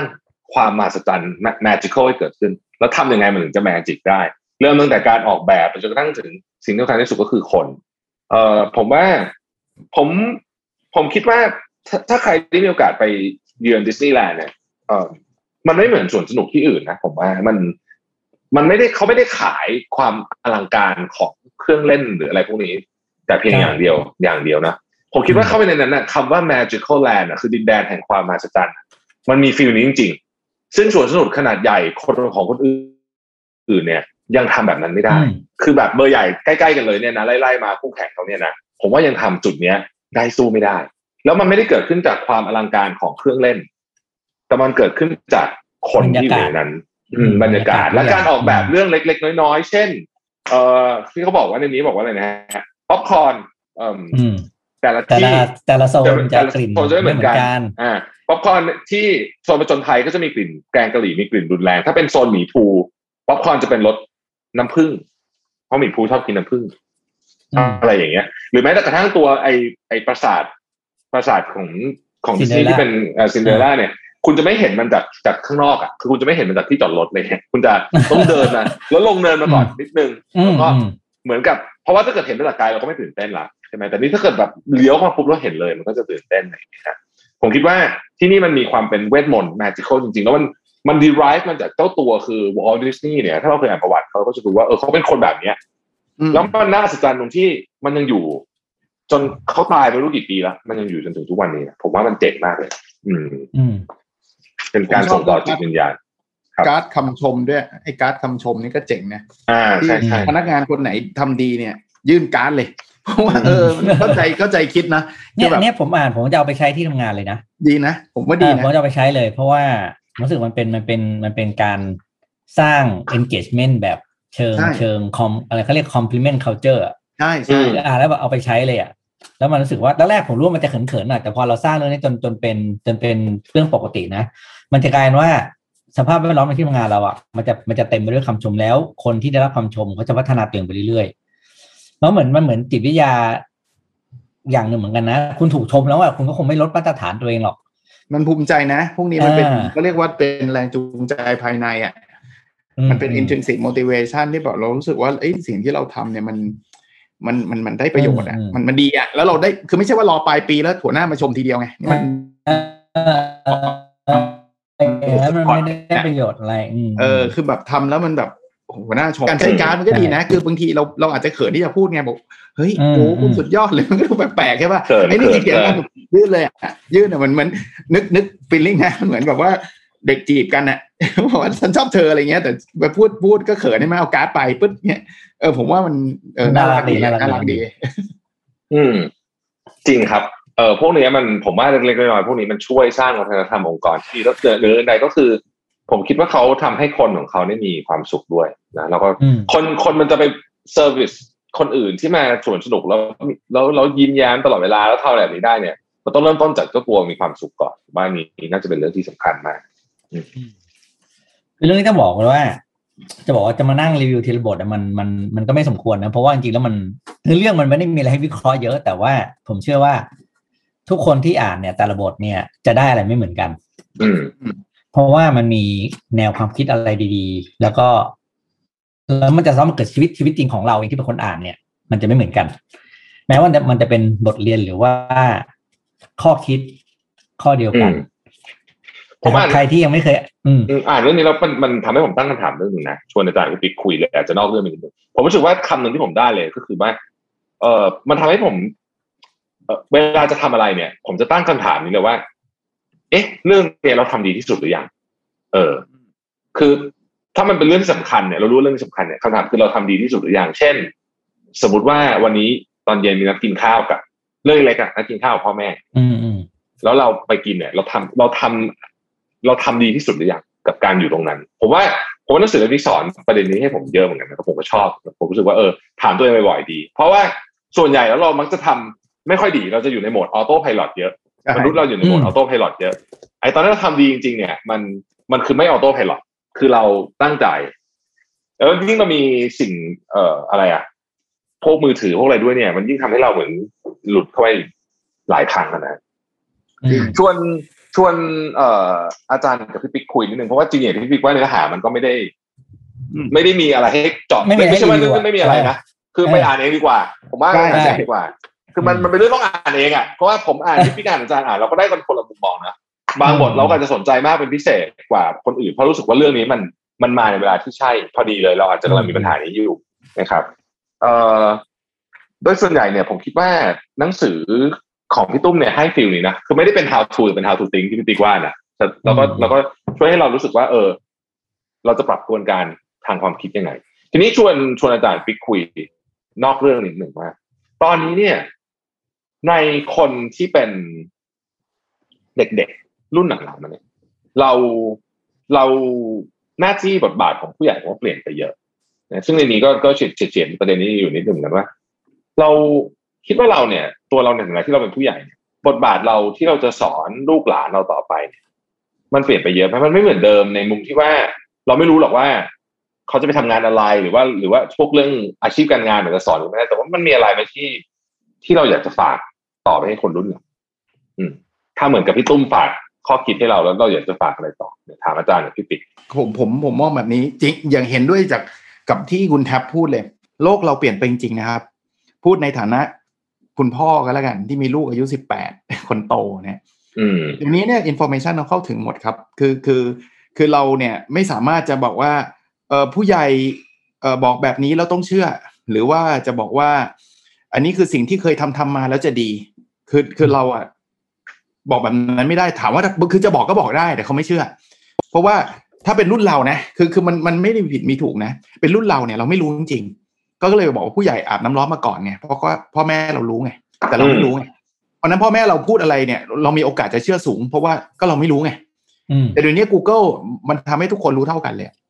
คือเราจะมาบอกว่าเรื่องนี้มันถูกเขาไปเปิด Google แล้วมันไม่ถูกอ่ะมันไม่ใช่อ่ะแล้วเรื่องจริงเราก็ไม่ได้รู้จริงด้วยผมว่าประเด็นคือเราอาจจะได้คือเราต้องเปลี่ยนบทบาทนะถ้าพูดถึงการจะชี้แนะหรือชี้นำเนี่ยเราทำได้นะครับเรายังมีหน้าที่ที่จะต้องทำสิ่งนั้นให้กับเด็กๆรุ่นหลังแต่ว่าเราเป็นโค้ชน่ะสำหรับผมนะคือเป็นโค้ชหมายถึงว่าเราจะต้องบอกให้เขาว่าถ้าเกิดคุณอยากที่จะรู้เรื่องนี้เนี่ยมันมีแหล่งข้อมูลตรงไหนมันมีเรื่องอะไรผมว่าการเรียนรู้เดี๋ยวนี้เนี่ยมันไม่ใช่เรียนรู้คอนเทนต์ละคอนเทนต์มันเท่ากันหมดคลิกเดียวก็เท่ากันแล้วแต่มันเป็นเรียนรู้วิธีการเรียนรู้อ่ะ ที่เขาบอกว่า learn how to learn ผมว่าผมให้ความสำคัญในเรื่องนี้เยอะขึ้นเรื่อยๆนะไม่ใช่เฉพาะลูกนะครับลูกศิษย์เหมือนกันผมบอกผมสอน OKR วันนี้พรุ่งนี้มันอาจจะล้าสมัยแล้วนะคุณไม่ต้องไปท่องเลยนะว่า OKR มันคืออะไรต่อไปมันจะมีอะไร OKD มันจะมีอะไรอีกเยอะแยะมากมายแต่ว่าคุณต้องปรับตัวให้ได้แล้วคุณจะรู้หลักการน่ะว่าหลักการที่จะคุณต้องเรียนรู้เรื่องใหม่ๆเนี่ยมันคืออะไรผมว่าทักษะเนี้ยจะกลายเป็นทักษะที่สำคัญมากเพราะว่าโลกมันเปลี่ยนเร็วขึ้นเรื่อยๆมันเร็วกว่ายุคเรามากมายเลยครับแล้วไม่ใช่เด็กด้วยนะครับตัวเราด้วยครับคือตอนนี้เราอาจจะอัปทูเดตแต่พรุ่งนี้เราอัปเดตทันทีนะถ้าเราไม่รู้จักปรับตัวหรือเรียนรู้แต่ผมไม่รู้ตอบคำถามคุณแท็บมากแค่ไหนนะแต่ว่าถ้าเป็นผมเนี่ยผมจะสอนให้เขารู้วิธีการเรียนรู้ครับรู้ว่าเรื่องนี้มันจริงไม่จริงยังไงมีวิธีการแยกแยะข่าวอย่างเงี้ยมันมีเต็มไปหมดเลยมันมีทั้งเฟกนิวส์กู๊ดนิวส์เป็นแฟกต์เป็นอะไรเต็มไปหมดเลยอ่ะเขาต้องการทักษะในเรื่องพวกนี้นะครับแล้วสุดท้ายนะผมเชื่อในความเป็นมนุษย์แปลว่าเขาตัดสินใจเองได้ครับถ้าเกิดเขามีหลักการพวกเนี้ยแล้วเขาจะบอกว่าไอ้เรื่องนี้มันดีกับชีวิตคงอาจจะกว้างๆแบบนั้นนะครับแต่ว่าผมว่าทักษะเนี้ยมันจะติดตัวเข้าไปตลอดครับสำหรับผมอาจจะฝากถ้าจะฝากเด็กรุ่นหลังหรือน้องๆเนี่ยผมคิดว่าจะฝากเขาเรื่องเดียวเลยครับก็คือต้องกล้าใช้ชีวิตมากๆแล้วอย่ากลัวที่จะลองทำนู่นทำนี่เพราะว่าน้องจะไม่มีวันได้รู้ว่าเก่งชอบถนัดไม่ถนัดอะไรถ้าไม่ได้ลองฟังนะเหมือนที่เราเคยคุยเรื่อง The Power หนังสือ The Power Output เนาะไม่ว่าคุณจะอ่านหนังสือแค่ไหนดูTED Talk มากี่ร้อยกี่พันตอนฟังรีวิวเต็มไปหมดเลยถ้าเราไม่ได้ลองทำด้วยตัวเองอ่ะมันจะไม่รู้เลยแล้วมันจะไม่ได้ผลอะไรกับตัวเราเลยถ้าเราไม่ได้ทดลองทำเพราะว่าการทดลองทำแม้ว่าผลลัพธ์มันจะออกมาไม่เป็นอย่างที่คาดแต่ผลลัพธ์ที่เกิดขึ้นอย่างน้อยมันคือตัวบอกเราแล้วไงว่าเราเหมาะกับเส้นทางนั้นหรือเปล่านะครับแล้วก็อีกงานหนึ่งที่จะฝากก็คือมันจะเกี่ยวข้องก็คือการทดลองเนี่ยแน่นอนมันจะต้องมีคำว่าเสียเวลาใช่ไหมที่มีคนบอกว่าอย่าไปเสียเวลาทำนู่นอย่าไปเสียเวลาทำเรื่องนี้เลยอะไรอย่างเงี้ยอยากบอกน้องๆว่าให้กล้าเสียเวลาส่วนน้อยเพื่อรักษาเวลาส่วนมากที่เหลือในชีวิตดีครับสมบูรณ์แบบนะก็อยากให้ไปหามาอ่านกันหนังสือเล่มนี้นะครับก็ถือเป็นหนังสือที่ผมคิดว่าช่วยกระตุกต่อมความคิดได้อย่างที่บอกมันเป็นหนังสือที่มันจะขึ้นอยู่กับผู้อ่านว่าคุณจะได้อะไรจากหนังสือเล่มนี้ไปนะครับใช่ครับนะแล้วตอนต่อไปจะเป็นเล่มไหนเนี่ยเดี๋ยวเรามาเลือกกันนะฮะจริงๆช่วงนี้มีหนังสือใหม่ๆออกเยอะเหมือนกันนะเพราะว่าเราสกิปงานสัปดาห์หนังสือมาใช่ไหมฮะเราไม่มีงานสัปดาห์หนังสือใช่ไหมเอ๊ะสรุปมีไหมพี่ปิ๊กมีไหมไอออนไลน์ไม่มีครับไม่มีมีออนไลน์ใช่ไหมออนไลน์แต่ก็ไม่ได้แบบ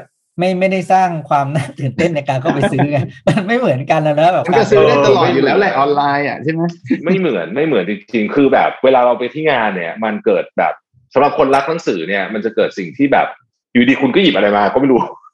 ไม่รู้ตัวเห็นคนข้างๆเขาหยิบกันแล้วก็หยิบมั่งอะไรเงี้ยแล้วเราก็จะไปเจอของที่เราไม่เคยคิดจะซื้อมาก่อนเช่นสมมุติผมไปเจอแบบบ็อกเซตหนังสือตอนที่ผมอ่านเด็กๆอ่ะหนังสือพวกแบบนิยายอ่ะเราก็แบบคือผมคงไม่ไปหาหนังสือเล่มนี้ตอนออนไลน์แน่นอนแต่ว่าเฮ้ยพอเจอแล้วอยากได้อ่ะก็ซื้อเลยอะไรเงี้ยอันนี้มันคือบรรยากาศที่นะมันต้องไปจริงๆเนาะ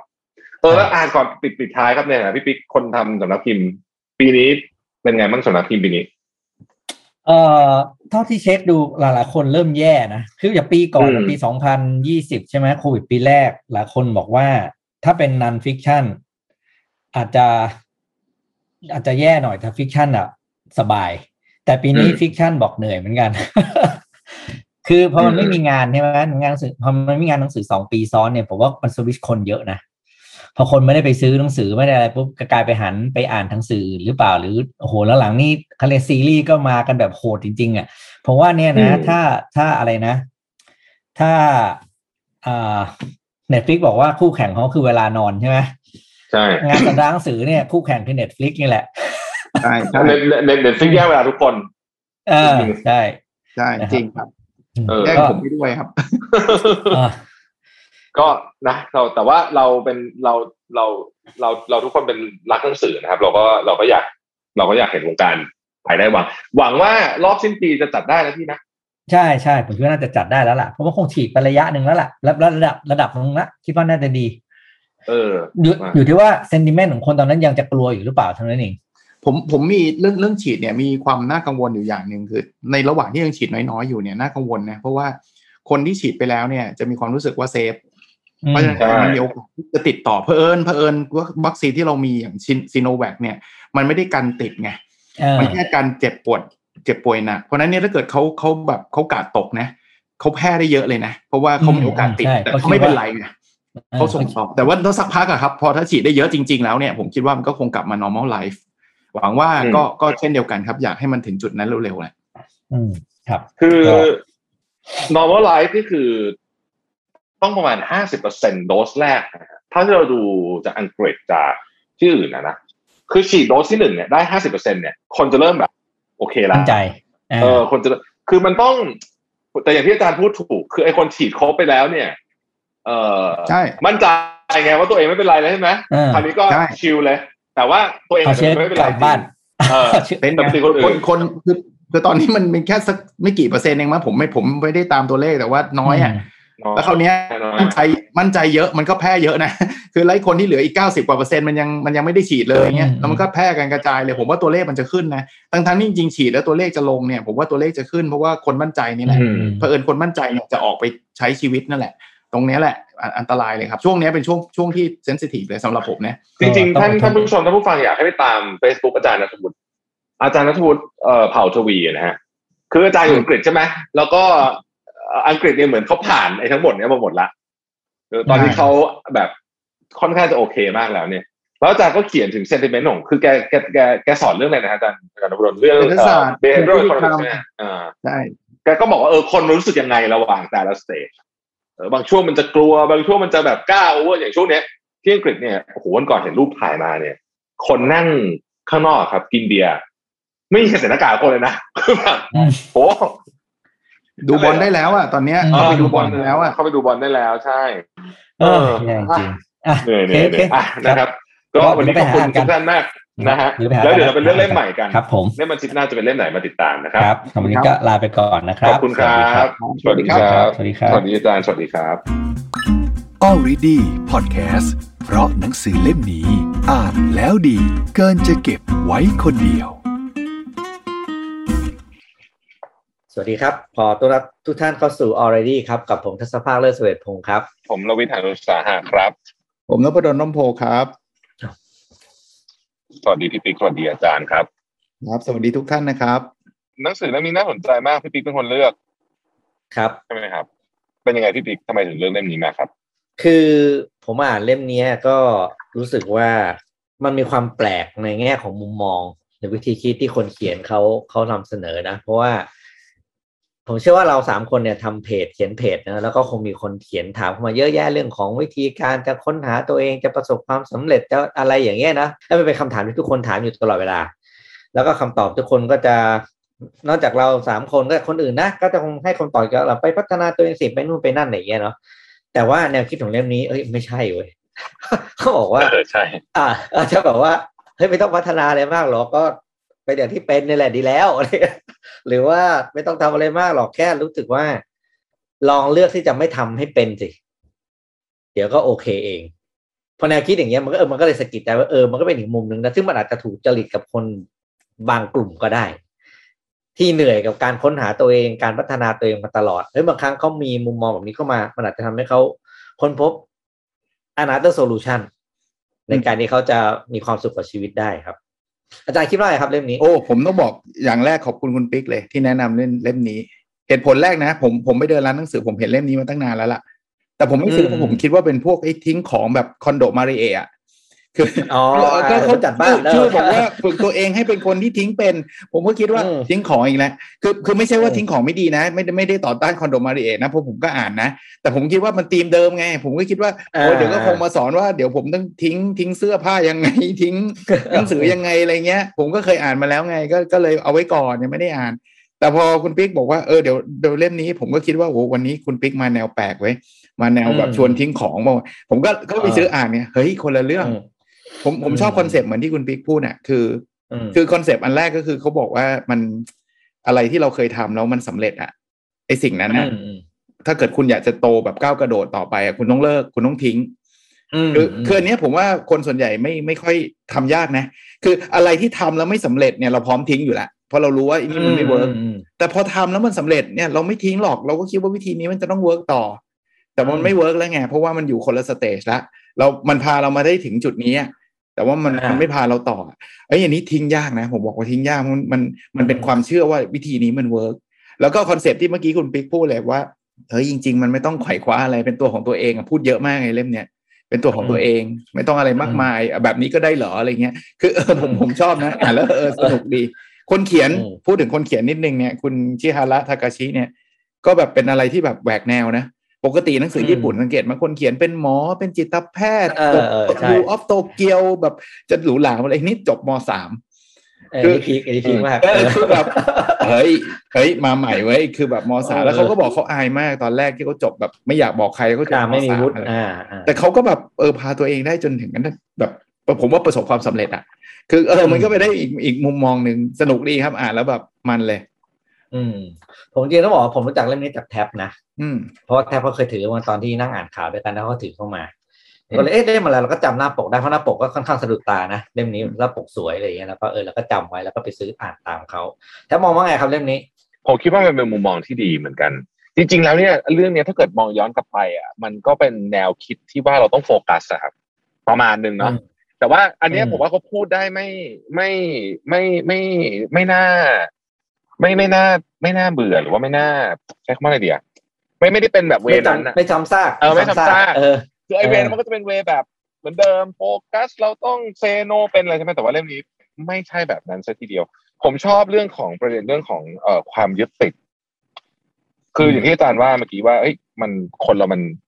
มันยึดติดกับทุกอย่างจริงๆเรายึดติดกับทุกเรื่องนะฮะแล้วในนี้เขาพูดถึงในประเด็นที่น่าสนใจประเด็นประมาณว่าแบบ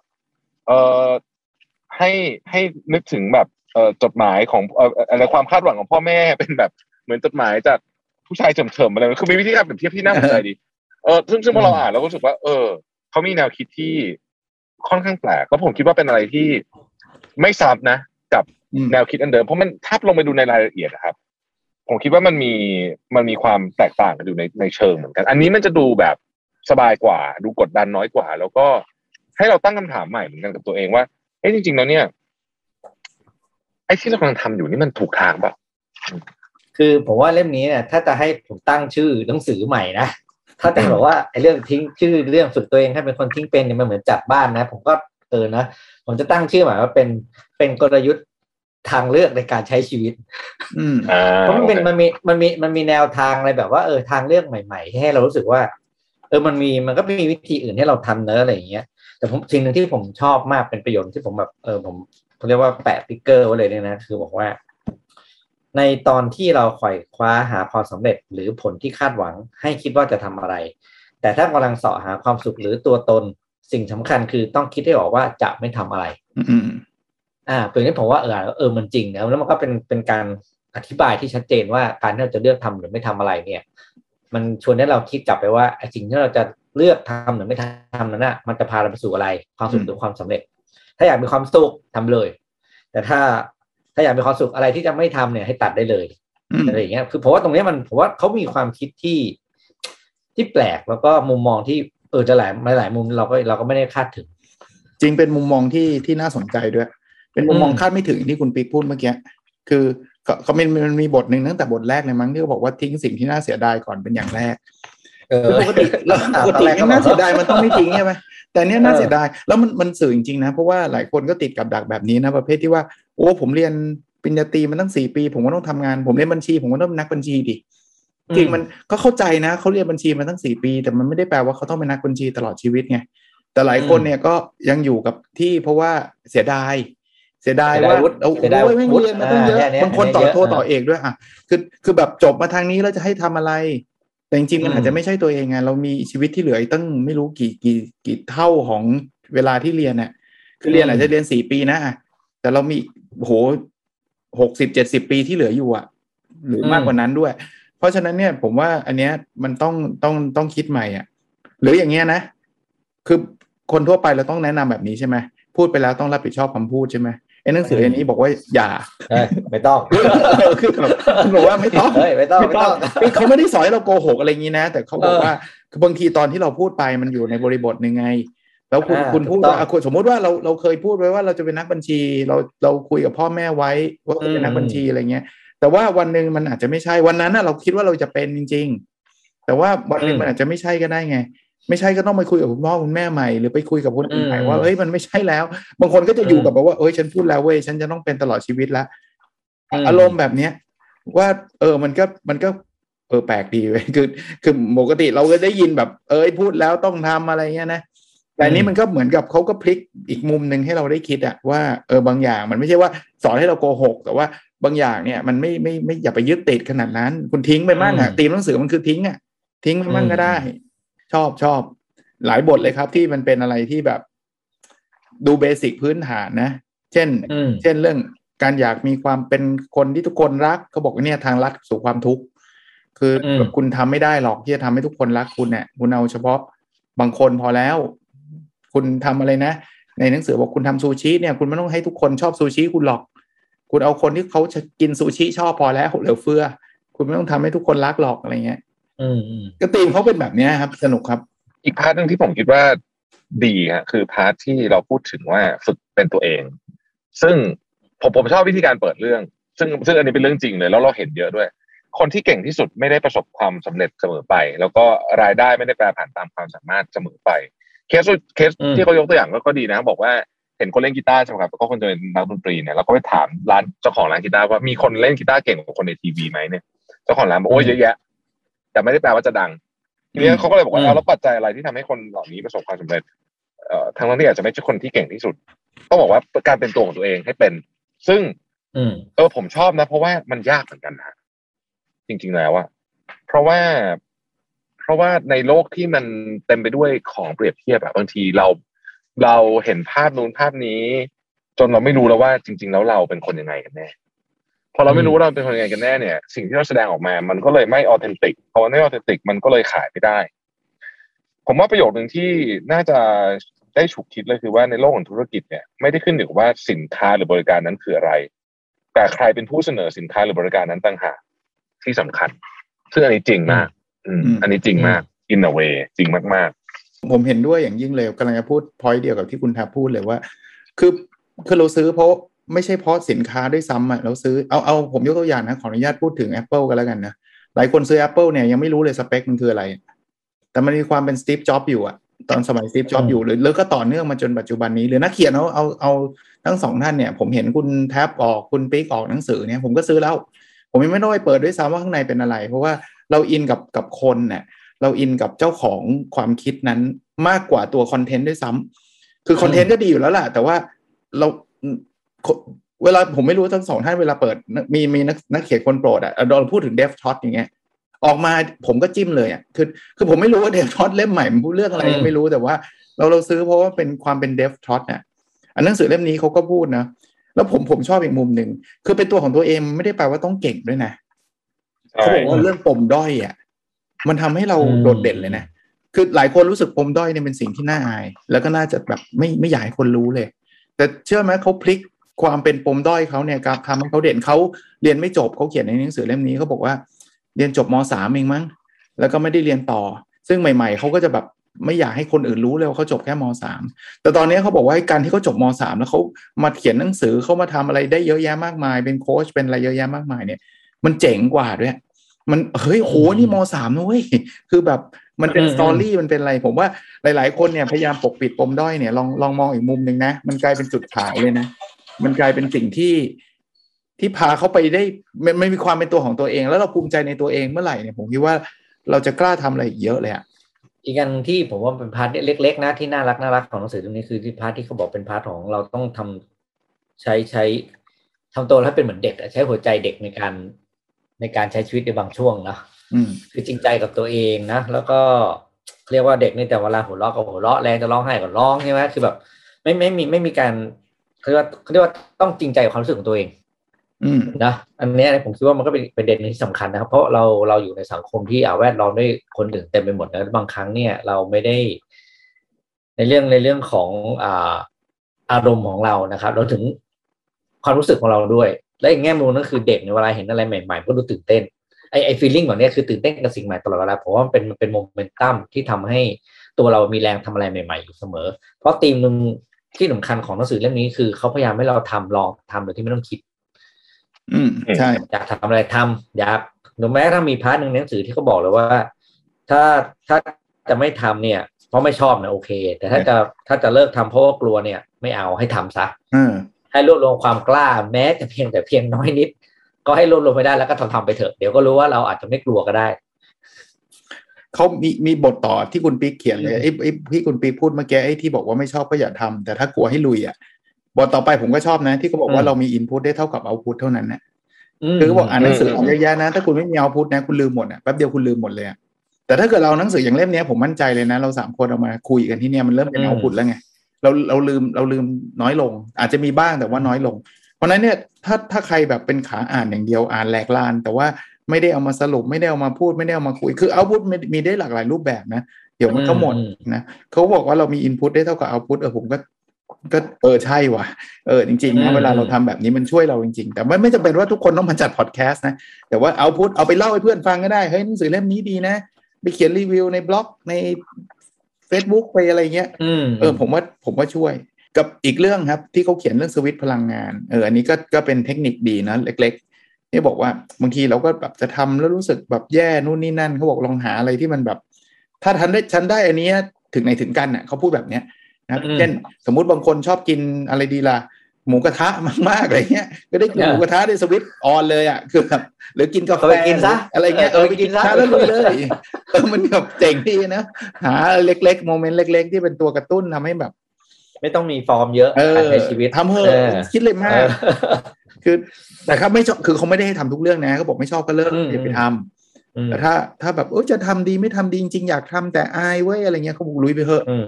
แต่มันก็ยากผมชอบคำเมื่อกี้นะสมมติว่าเราวิเคราะห์ต่อจากหนังสือชวนอาจารย์ไปคุยว่าถ้าเราวิเคราะห์ต่อจากหนังสือเนี่ยสถานการณ์ปัจจุบันนี้เนี่ยมันทำให้คนสับสนชีวิตเยอะเนาะคือกดดันวิกฤตด้วยส่วนหนึ่งแล้วก็เหมือนกับไม่แน่ใจเหมือนกับว่าตัวเองอยากเป็นอะไรกันแน่พอเราเห็นคนทำไอ้นู่นสำเร็จสมมุติว่าเราเห็นคนยูทูบเบอร์เก่งๆสำเร็จเนี่ยเราก็บอกอยากเป็นบ้างเนี่ย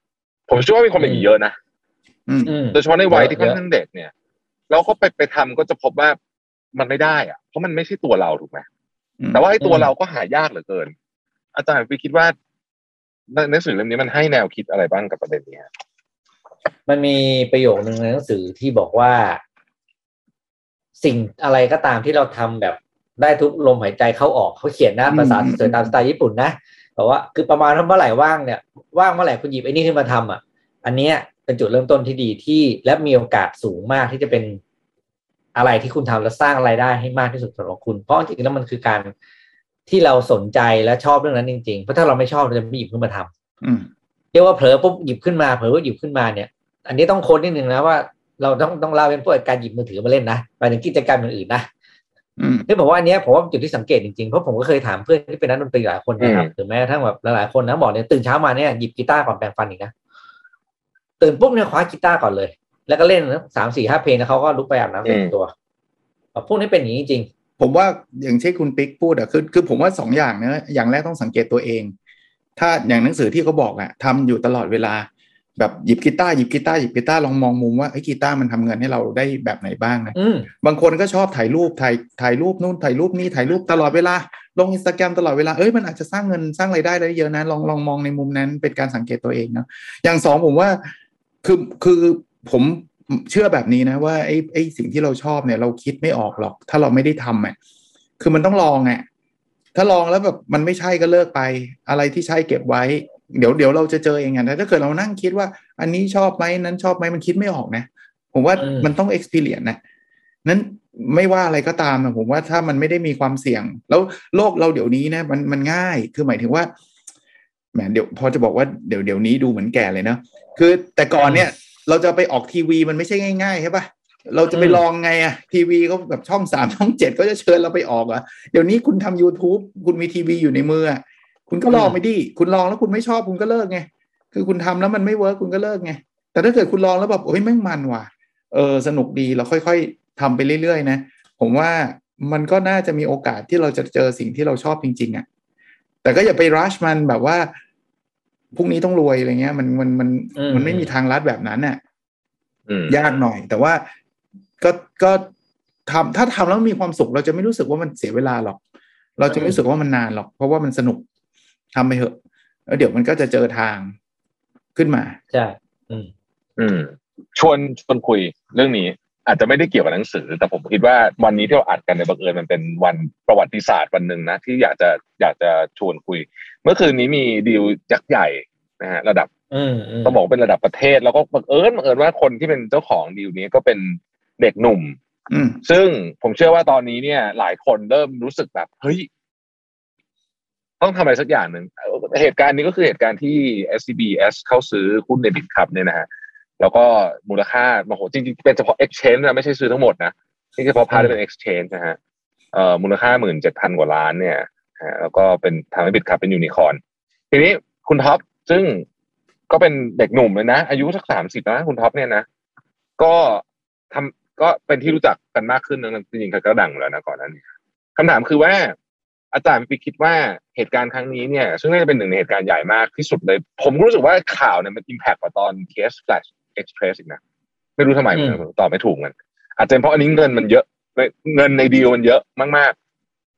ๆคิดว่าเหตุการณ์เนี้ยมันส่งผลต่อคนไทยเด็กๆไทยในเจเนอเรชันหลังๆหรืออีเวนเจเนอเรชันใกล้ๆคุณท็อปเนี่ยยังไงบ้างมันจะทำให้เกิดความแบบ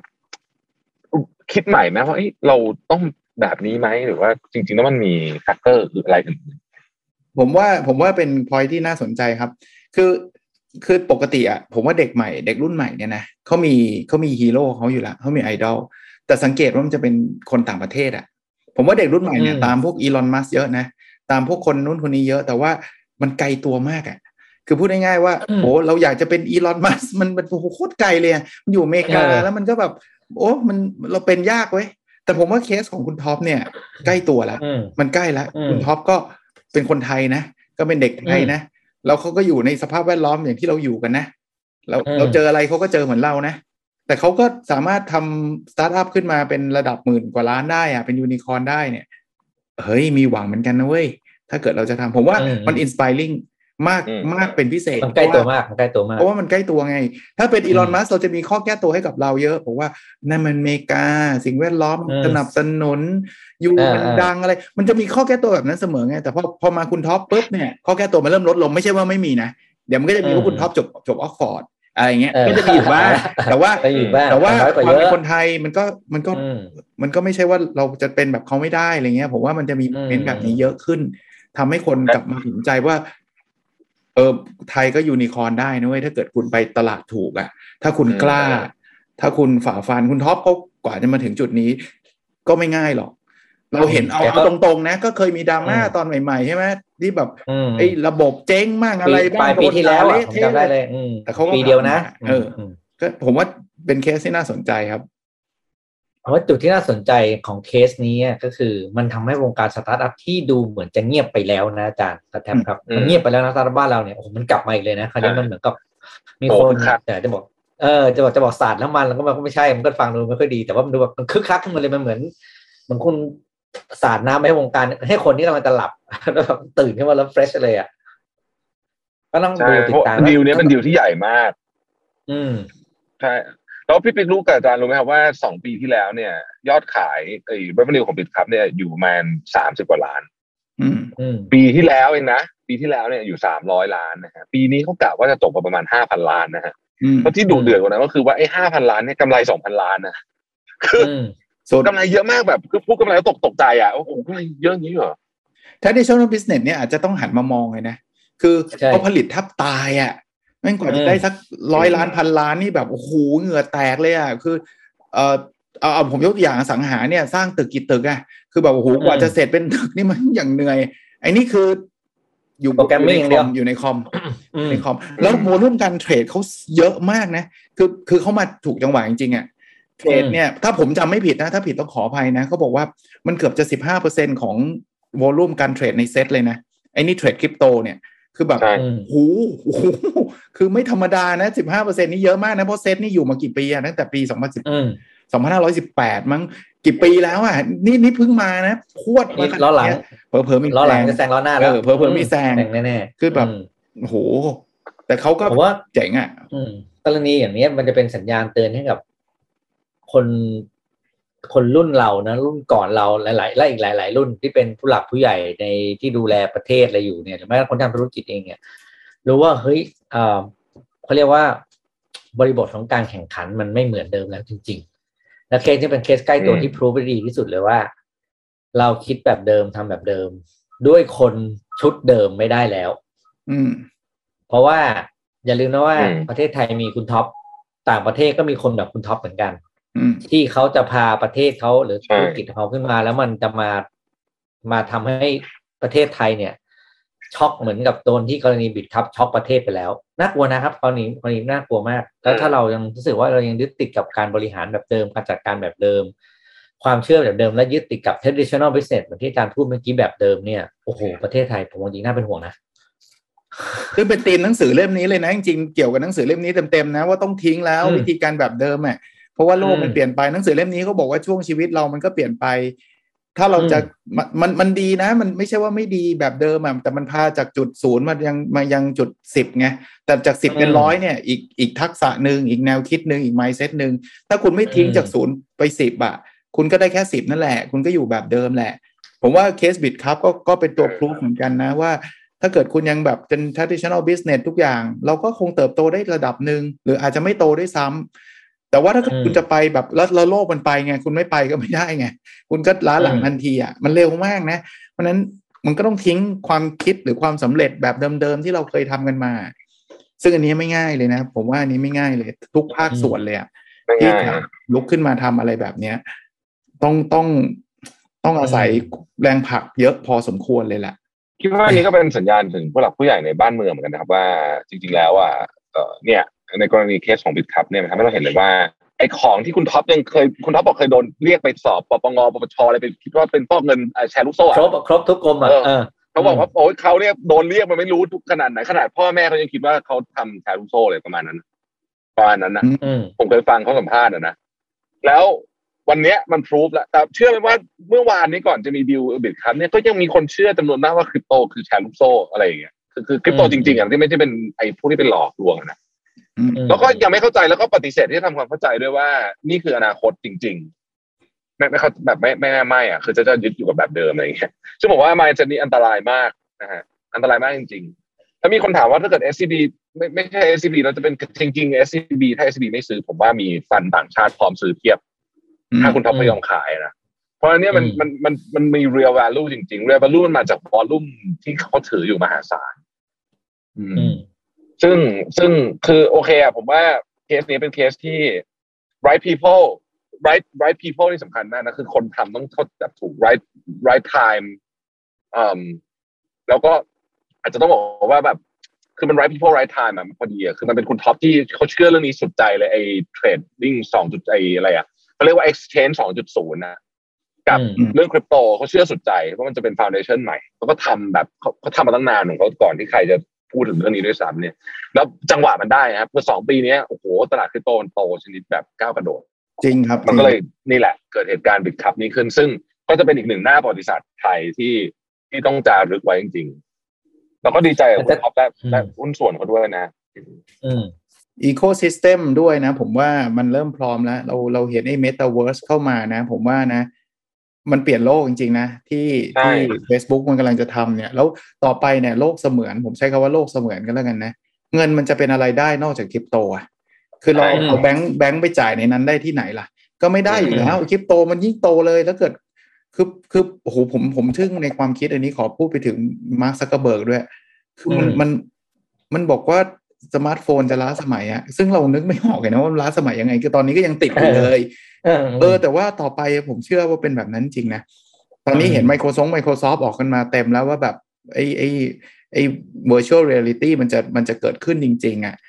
Microsoft Teams นี่แหละที่เราประชุมกันนี่แหละต่อไปไม่เป็นอวตารกันเต็มไปหมดละคือเราไม่ต้องไปแบบโผล่หน้าโผล่ตาแบบนี้ละมันก็แบบน่าสนใจนะซึ่งมันไม่ใช่ว่าเป็นไปไม่ได้อันเนี้ยมันจะเป็นโลกแบบตอบโจทย์มนุษย์มากเลยอ่ะมันตอบนี้แล้วมันค่อนข้างพรูฟแล้วว่ามันไปทางนี้แน่ๆอยู่ที่ว่าเราจะเปิดรับมันเร็วแค่ไหนเท่านั้นเองใช่ก็หนังสือเล่มนี้แหละครับต้องทิ้งนะแนวคิดเดิมๆความคิดเดิมๆอ่ะมันพาเรามาถึงจุดนี้นะไม่ใช่ว่ามันไม่ดีนะมันดีมันก็ทำให้เศรษฐกิจสมบูรณ์แล้วล่ะแต่ว่าโลกมันเปลี่ยนไปแบบนี้แล้วคุณจะใช้แบบเดิมอ่ะ คุณมันไม่ได้จริงๆจริงๆก็ทำได้ในหนังสือคลาสสิกเล่มหนึ่งนะครับ What get you here What get you there ประโยคนี้เลยผมชอบมากมาเชลโคสมิธคือมันเป็นอย่างนี้จริงๆคืออะไรที่พาคุณมาถึงที่นี่มันจะไม่พาคุณต่อไปแล้วประเทศไทยกำลังอยู่จุดนี้เลยนะผมว่าประเทศไทยกำลังอยู่จุดนี้เลยเรากำลังนึกถึงอดีตรถยนต์ประกอบรถยนต์สันดาปภายในหรือแม้แต่การท่องเที่ยวแบบเดิมๆเรากำลังหรือแม้แต่การเกษตรแบบเดิมเนี่ยมันผมว่ามันไม่พาเราไปไหนแล้วล่ะตอนเนี้ยเราต้องหาที่ใหม่แล้วไม่ได้บอกว่าเราจะไม่แข่งกับเกาหลีนะแต่ว่าผมคิดว่าเราต้องหาที่ใหม่ที่จะไปแต่ว่าก่อนจะเริ่มอะไรก็ตามมันต้องเชื่อก่อนว่า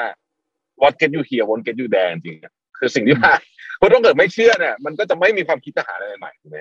ใช่เขาใช้วิธีเดิมๆเขาก็จะอยู่กับเดิมๆก็มันก็ยากนะผมเรียนตรงว่ามันไม่ได้เรื่องง่ายหรอกแต่ว่าเราก็กระตุ้นละกันช่วยกันคิดช่วยกันอ่านช่วยกันศึกษาอย่างน้อยๆเอาแค่ mindset นี้ก่อนเนี่ยแม้กระทั่งอย่างเงี้ยคือเชื่อไหมว่าในวงการการศึกษาเองเนี่ยเราพูดถึงการสอนออนไลน์เนี่ยที่ทุกคนก็สอนนะแต่ผมก็ยังเคยเห็นอาจารย์บางท่านหรือบางคนก็แล้วกันนะที่บอกว่ามันไม่ได้หรอกออนไลน์มันไม่ได้หรอกผมไม่ได้บอกออนไลน์มัน วิเศษวิโสหรือว่ามันดีกว่าการเจอหน้ากันในทุกกรณีนะแต่ถ้าเกิดเราไม่เปิดรับเนี่ยนะ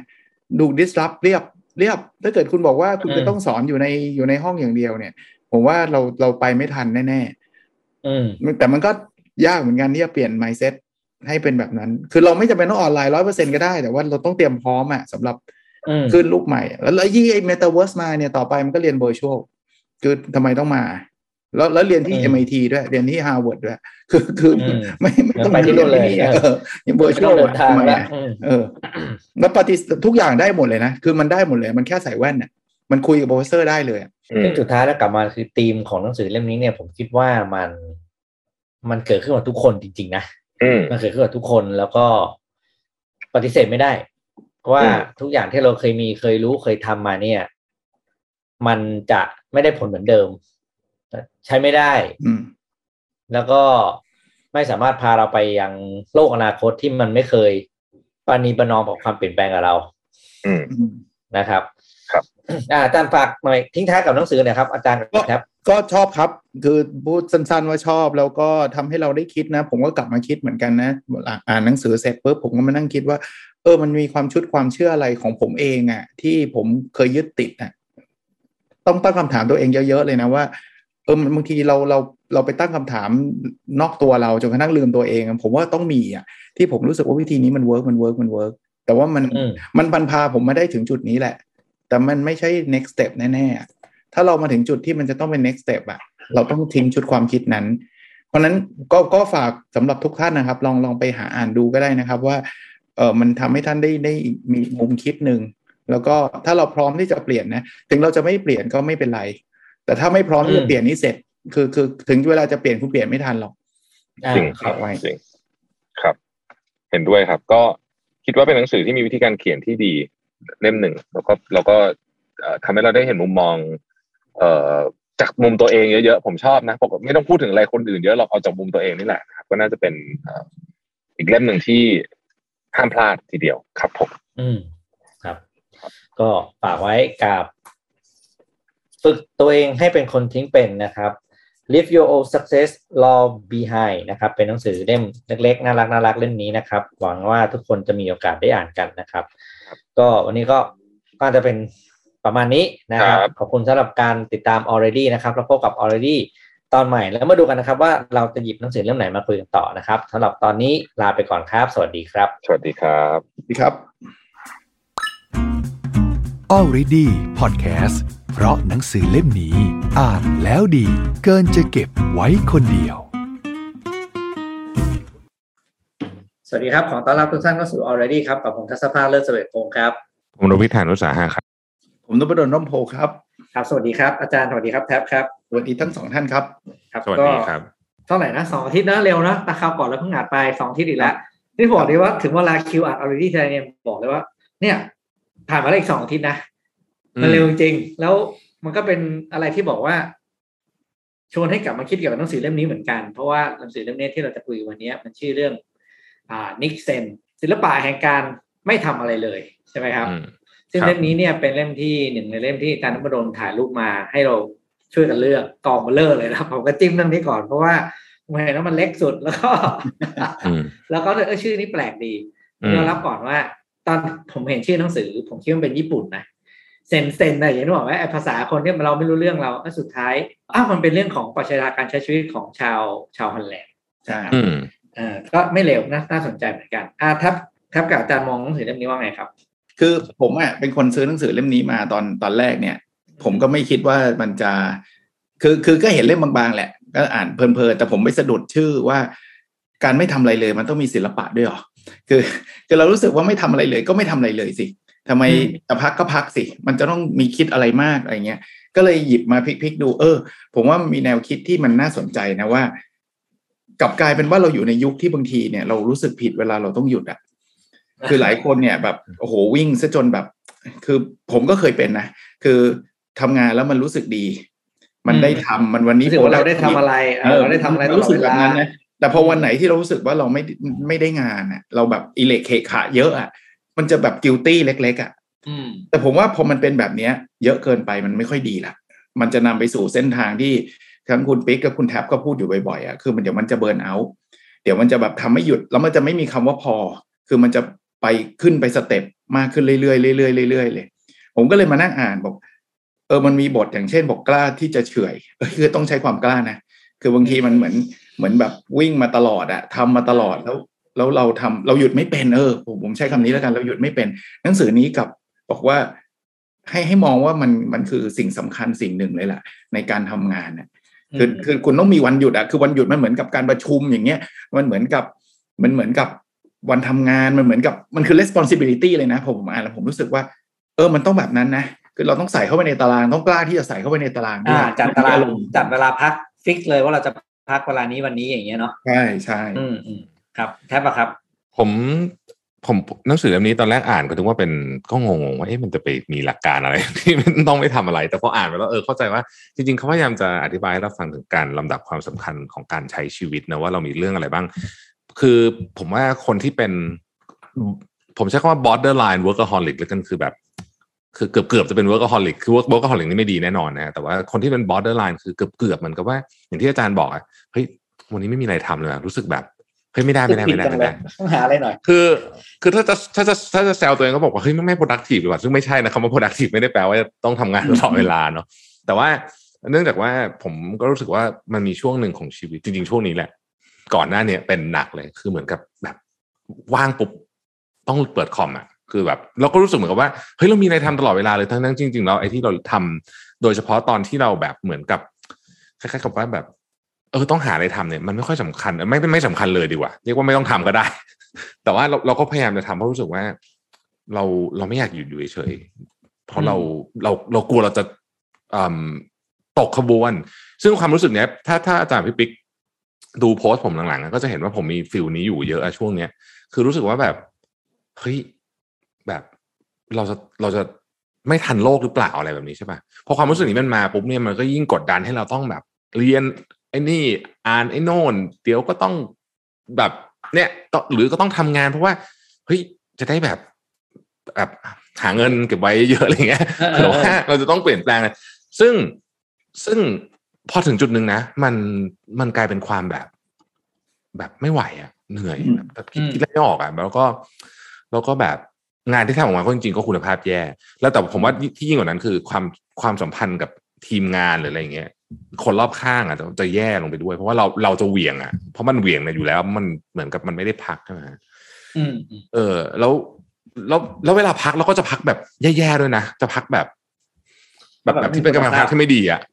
พักแบบทำลายสุขภาพอ่ะแบบนี่ใช่มันจะมีบางวันที่แบบโอ๊ยไม่ไหวแล้วก็ดูซีรีส์ไปถึง 3:00 น.อะไรเงี้ยซึ่งแบบไม่ดีคือแบบมันจะไม่ดีมันจะไม่ใช่เป็นการพักที่ดีผมว่าเล่มนี้ก็ทำให้มาชวนคิดว่าโอเคเฮ้ยจริงๆแล้วเนี่ยคนที่เขาทำงานกันเขาพูดถึงเป็นประเทศนะน่าสนใจนะประเทศที่เขาทำงานกันประสิทธิภาพดีๆgenerate income ดีๆแล้วก็มีความสุขด้วยเนี่ยเขาทำงานกันไม่เยอะซึ่งน่าสนใจก็คือคนเนเธอร์แลนด์ปกติเราจะคิดว่าเอ๊ะคนเนเธอร์แลนด์ก็ฟังดูเป็นคนขยันนะแต่ว่าถ้าเกิดไปดูจำนวนชั่วโมงการทำงานจริงๆอ่ะชั่วโมงการทำงานเขานี่ถือว่าน้อยมากเทียบกับประเทศในกลุ่มไอ้พวกประเทศรวยๆทั้งหลายอ่ะนะฮะ ซึ่งก็น่าสนใจเขาก็เลยเป็นวิธีคิดแล้วก็หลักของหนังสือเล่มนี้ซึ่งผมว่าอย่างที่พี่ปิ๊กว่าเมื่อกี้คือการใส่การพักเข้าไปเนี่ยมันถือเป็นหนึ่งในขั้นตอนที่จะทำให้เราทำงานได้ดีขึ้นด้วยซ้ำเหมือนเราใส่ตารางประชุมเนาะแต่นี่คือเราใส่ตารางพักให้ตัวเองหลักการของนิกเซนก็คือให้เรารู้สึกว่าอย่ารู้สึกผิดถ้าเราจะต้องหยุดพักแล้วก็ถ้าจะพักเนี่ยให้พักอย่างมีคุณภาพใช่ไหมครับแล้วก็รู้สึกว่าการไม่พักเลยนั่นน่ะจะให้ผลเสียมากกว่าใช่ไหมครับแล้วก็คือผมจับประเด็นสำคัญเนาะผมจะประมาณนี้แล้วก็รู้สึกว่าการไม่พักเลยเนี่ยไม่ใช่เป็นความพูดง่ายไม่ใช่เป็นความเท่ไม่ใช่เป็นความเก่งนะแต่มันแปลว่าเรากำลังจัดการกับชีวิตของตัวเราไม่ดีถูกจริงๆผมว่ามันเรื่องของความพอดีนะคือเราไม่ได้ว่าฉันจะพักจนไม่ทำงานเลยอ่ะคือบางคนก็บอกโอ้ยพักก็ไม่ได้งานสิก็ใช่ถ้าเกิดคุณทำแบบ7วันต่อสัปดาห์คุณไม่ทำอะไรเลยคุณก็ไม่ได้งานไงคือเราไม่ได้ไปเอ็กซ์ตรีมข้างใดข้างหนึ่งแต่ว่าผมไม่ค่อยห่วงหรอกว่าจะพักจนไม่ได้งานอ่ะเพราะว่าในชีวิตของคนทั่วๆไปไม่มีใครทำแบบนั้นอยู่แล้วคนทั่วๆไปเนี่ยมันมีแนวโน้มที่จะทำโดยไม่พักซะมากกว่าที่จะพักจนไม่ได้ทำอ่ะนั้นเนี่ยเราไม่เคยเจอนะที่เราจะเอาเวลางานน่ะมาพักวันพฤหัสตอนเช้ามานอนดีกว่าเราไม่ค่อยเจอหรอกแต่เราจะเจอ เอาเวลาพักมางานเราเจอวันเสาร์ไปทำงานเนี่ยเป็นเรื่องปกติโรงงานมาทำที่บ้านวันอาทิตย์เป็นคือเวลางานมันมักจะมากินเวลาพักอยู่แล้วโดยธรรมชาติเพราะนั้นนิกเซนก็เลยบอกว่าอย่าทำอย่างที่คุณปิ๊กคุณแทบพูดเมื่อกี้เลยแหละเพราะว่าถ้าเกิดเราทำแบบนั้นเนี่ยสุดท้ายมันจะกินเวลาเราไปหมดเลยแล้วสังเกตไหมอะไรที่มันเยอะเกินไปเนี่ยนะมันไม่ดีอย่างเช่นเมื่อกี้ที่คุณแทบบอกว่าบริษัทประเทศที่เขาทำแล้วผลิตภาพเขาดีหรือว่า productivity เขาดีผลงานเขาดีเนี่ยเขาทำงานไม่เยอะนะถ้าเทียบกับประเทศเราเนี่ยเราทำกันแบบตีสองตีสามเนี่ยสู้เขาไม่ได้นะเขากลับบ้านสี่โมงเนี่ยใช่หรือการเรียนเลยนะเอาจำนวนชั่วโมงเรียนเนี่ยฟินแลนด์เรียนน้อยกว่าเราไม่รู้กี่เท่าอ่ะแต่ดูเด็กเขาอันดับหนึ่งของโลกอ่ะแต่เราเรียนมากกว่าเขานะตามหลักนี่เรียนมากมันต้องรู้มากดิเรียนมากจะต้องเก่งดิเพราะว่าเราเรียนปีนึงเกือบไม่รู้กี่พันชั่วโมงอะไรเงี้ยนะแต่เราสู้เขาไม่ได้แปลกไหมแต่ผมไม่ได้บอกว่าไม่ต้องเรียนเลยไงคือมันต้องเรียนแต่ว่าจำนวนเนี่ยมันเบิร์นเอาท์หรือเปล่าเราอัดให้เด็กเราจนกระทั่งแบบโอ้โหตอนเช้าจดเย็นแล้วก็ไปเรียนต่อพิเศษเรียนพิเศษจนสามทุ่มกลับบ้านอัดมัน7วันต่อสัปดาห์อย่างเงี้ยอย่างนี้มันจะดีได้ไงอ่ะผมว่าแบบเดียวกันเป๊ะเลยอ่ะทำงานเนี่ยคุณอัดเข้าไปแบบนั้นเนี่ยสุดท้ายก็เจ๊งคือถึงแม้จะทำได้ก็ทำได้ไม่ดีแต่ผมว่ามันต้องมีศิลปะจริงๆนะเพราะว่าจะให้คนเคยทำแบบนี้มาตลอดแล้ววันนี้บอกพักสิทำไม่ถูกนะจริงๆพักไม่ถูกพักก็พักแบบที่คุณแทบพูดเมื่อกี้ใช่เลยพักแบบอิเล็กเคคะพักแบบไม่ได้พักอ่ะไปดูเขาบอกไม่ได้พักแค่หยุดตีสามอย่างเงี้ยมันก็ไม่ได้พักเสร็จเหนื่อยกว่าเดิมอีกจริงๆแล้วเนี่ยไอ้หลักการแบบเนี้ยทำชั่วโมงการทำงานให้น้อยลงหรือว่าเขาเดี๋ยวต้องเข้าใจอย่างนี้ก่อนอยู่ๆจะประจัดชั่วโมงทำงานให้น้อยลงแล้วบอกว่าตัวเองพักเนี่ยก็ไม่ใช่นะครับก็บอกว่าเพราะอย่างที่บอกมันเป็นศิลปะก็คือเวลาไหนคือหนึ่งคือการจัดเวลาพักแบบที่เราพร้อมที่จะพักอ่ะต้องใช้คำนี้นะพร้อมจะพักก็คือจัดแล้วล็อกเวลาตรงนั้นไม่ได้เลยว่าให้ดีอย่าให้ใครอย่าให้งานอะไรมาเบียดบังเราไปสองคือตอนพักเนี่ยพักให้เต็มที่มือถือห้ามจับเขาบอกเลยว่าไอ้ละเอาเก้าอี้ไปนั่งเฉยๆแล้วดูปล่อยตัวเองใจลอยไปนั่นแหละคือการพักที่ดีที่สุดเพราะว่าการที่เราได้ปล่อยสภาพจิตใจเราให้ไหลล่องลอยไปกับสิ่งอื่นหรือให้ความคิดอะไรต่างๆเนี่ยมันส่งผลให้เกิดความคิดหรือโซลูชันความคิดที่จะได้มาถึงโซลูชันที่ดีในระยะยาวกับงานที่เป็นความสำเร็จที่ใหญ่ขึ้นอะไรอย่างเงี้ยผมว่าตรงนี้มันน่าสนใจเพราะว่ามันทำให้ชวนคิดกลับมาถึงการทำงานปัจจุบันในสังคมการทำงานบ้านเรามันจะมีโอกาสไหมที่ลูกน้องได้แบบได้นั่งพักอย่างเงี้ยเดี๋ยวเจ้านายบอกเฮ้ยพวกคุณไปพักจัดเวลาพักมาคนละครึ่งชั่วโมงต่อวันแล้วก็งานพวกคุณจะได้ดีขึ้นอันนี้มัน challenging เหมือนกันนะอาจารย์ผมว่าเรื่องนี้เราไม่ค่อยได้คุยกันในประเทศไทยเท่าไหร่แต่ว่าถ้าเกิดว่าเรามองในอีกสุด extreme นึงนะฮะมันก็จะมีวัฒนธรรมการทำงานแบบพักน้อยมากๆไอ้996ของจีนอะไรแบบเนี้ยซึ่งอันนั้นก็คืออีกสุด extreme นึงแล้วก็ได้รับการ endorse โดยต้องบอกว่าใช่คนที่ประสบความสำเร็จมากๆด้วยนะแล้วถ้าเราไปดูแบบถ้าเราเคยอ่านเรื่องแบบ Elon Musk ที่เขาแบบนอนพื้นโรงงานอะไรอย่างเงี้ยคือมันแบบมันก็คือเป็นอีกสุดข้างหนึ่งผมว่าสำหรับบางคนที่เขา highly determined จริงๆคือแบบจะต้องเอาให้ได้เนี่ย ผมว่าอันนั้นเป็นกลุ่มยกเว้นแล้วกัน exception ตัดพวกนั้นทิ้งไปนะแต่สำหรับคนส่วนใหญ่เนี่ยผมคิดว่าการทำงานเยอะเกินไปส่งผลเสียเยอะมากในระยะยาวหนังสือเล่มนี้ผมชอบอันหนึ่งฮะเขาตั้งคำถามว่าคุณลองคิดว่าเกิดคุณมีเวลาพักสัก10นาที20นาทีหรือว่าครึ่งชั่วโมงคุณจะทำอะไรอันนี้เป็นสิ่งที่ดีเพราะถ้าเกิดว่าเราไม่ได้คิดไว้ก่อนเนี่ยสิ่งที่เราทำคือถ่ายมือถือจริงนะคือมันจะเป็นแบบออโต้เลยเราก็จะถ่ายมือถือเราไปจนหมดครึ่งชั่วโมงซึ่งมันไม่ได้เกิดประโยชน์อะไรทั้งที่จริงเราครึ่งชั่วโมงเนี่ยถ้าเราออกไปเดินเฉยๆเนี่ยนะครับเดินเฉยๆเนี่ยนะเดินไปเดินมาเนี่ยหรือเดินในออฟฟิศก็ได้เนี่ยนะแค่เนี้ยมันดีต่อสุขภาพเรามากว่าผมนึกถึงโพสต์ของคุณรุตมันก่อนนะฮะคุณรุตโพสต์ในบล็อกแกบอกว่ากด 23.5 ชั่วโมงผมก็สนใจเอาไปอ่านปรากฏเขาพูดถึงว่ามันมีวิดีโอหนึ่งโดยคุณหมอชื่อ Mike Evans แล้วเขาตั้งคำถามว่าคุณรู้ไหมว่าอะไรคือสิ่งที่ดีที่สุดที่คุณจะทำเพื่อสุขภาพของตัวคุณได้แบบ the single best thing คือหนึ่งสิ่งที่ดีที่สุดคนว่าจะบอกว่าแบบดื่มเหล้าให้น้อยลงอะไรสูบบุหรี่อะไรนอนเยอะๆอะไรใช่ไหมคุณหมอนี่บอกว่าถ้าเอาอย่างเดียวเลยนะให้เลือกได้อย่างเดียวเลยนะขอออกกำลังกายวันละครึ่งชั่วโมงโดยเฉพาะการเดินครึ่งชั่วโมงเนี่ยคือสิ่งที่ทำให้ชีวิตคุณสุขภาพดีที่สุดเขาวัดมาทุกอย่างตั้งแต่อัลไซเมอร์ไปจนถึงโรคนู้นโรคนี้ความดันโลหิตอะไรเนี่ยนะฮะเขาก็เลยบอกว่าเป็นไปได้ไหมที่คุณจะเอาชีวิตทั้งหมดในการนอนการทำงานการเรียนการอะไรเนี่ยให้อยู่ใน23ชั่วโมงครึ่งแล้วขอครึ่งชั่วโมงทุกวันไปเดินเนี่ยผมว่ามันฟังดูซิมเปิลเนาะแต่คนจำนวนมากทำไม่ได้วันก่อนเพิ่งมีรีพอร์ตมาว่าคนไทยเดินน้อยมากประมาณวันละ 1,900 คนที่ทำงานออฟฟิศนะคือน้อยกว่ามาตรฐานไปเยอะมากก็น่าสนใจผมว่ามันก็เป็นวิธีการคิดแบบนึงว่าถ้าเกิดว่าเราวางแผนไม่ถึงกับต้องวางแผนซีเรียสแต่ว่าให้เราเหมือนกันรู้ว่าโอเคเวลาพักนี่มันเวลาที่มีค่าดังนั้นอย่าปล่อยมันไปโดยแบบถ่ายมือถืออะไรอย่างเงี้ยนั่งเฉยๆโดยไม่จับโทรศัพท์อาจจะยังโอเคดีกว่าอาจจะยังดีกว่าด้วยซ้ำหรือถ้าเกิดว่าสมมติมีครึ่งชั่วโมงเนี่ยเรารู้ให้เดินครึ่งชั่วโมงนี่มันเป็น single best most important thing เลยนะสำหรับสุขภาพเราในระยะยาวอาจจะเรียกได้ว่าจะช่วยคุณประหยัดเงินมาโหฬารนะถ้าเกิดคิดเรื่องเงินอย่างเดียวนะในอนาคตที่ไม่ต้องมารักษาตัวเองอะทำได้ไหมครึ่งชั่วโมงเนี่ยก็คือการพักที่ดีมากการเดินเฉยๆโดยที่ไม่ต้องคิดอะไรเลยเนี่ยผมว่าดีมากนะเดินไปเฉยๆหรือว่าเดินคุยกับใครก็ได้ผมเห็นด้วยเลยครับจริงๆหนังสือก็พูดนะคือมันพักมันมีแบบพาสซีฟแบบแอคทีฟอะที่คุณแทบพูดเมื่อกี้มันคือแอคทีฟซึ่งดีนะคือเราได้เดินได้ขยับได้ออกกำลังกายมันคือการพักแต่ว่าพักแบบแอคทีฟพักแบบเฮลตี้พักแบบอะไรด้วยไปนอนฝังอยู่ในโซฟาดู Netflix กินป๊อปคอร์นอะไรเงี้ยมันก็ดูเหมือนพักนะแต่มันพักพาสซีฟไม่ได้แบบห้ามดูเลยไม่ได้ห้ามนั่งเลยต้องเดินตลอดมันก็ไม่ใช่แต่อย่าพาสซีฟเยอะเกินไปอ่ะผมว่าบางทีกลับมาที่คำถามคุณปิ๊กเมื่อกี้ครับว่าเอ๊ะมันจะเอาไปใช้ได้จริงไหมในที่ทำงานผมว่าน่าลองนะวันก่อนเห็นแบบมีใครแชร์มาในไลน์ไม่รู้บอกว่าสกอตแลนด์จะให้ทำงาน4วันเคยเห็นบ้างไม่รู้ใช่ๆที่สกอตแลนด์บอก4วันเฮ้ยน่าสนนะผมว่าน่าสนแล้วผมเชื่อลึกๆด้วยนะผมก็ไม่รู้ว่าสุดท้ายมันจะพรูฟได้เป็นยังไงนะแต่ผมเชื่อลึกๆว่าผมว่างานไม่แย่ลงเผลอๆจะดี4วันทำเสร็จเชื่อผมดิถ้ามีให้4วันก็ทำ4วันเหมือนไอ้กฎพาร์กินสันน่ะให้5วันก็ให้5วัน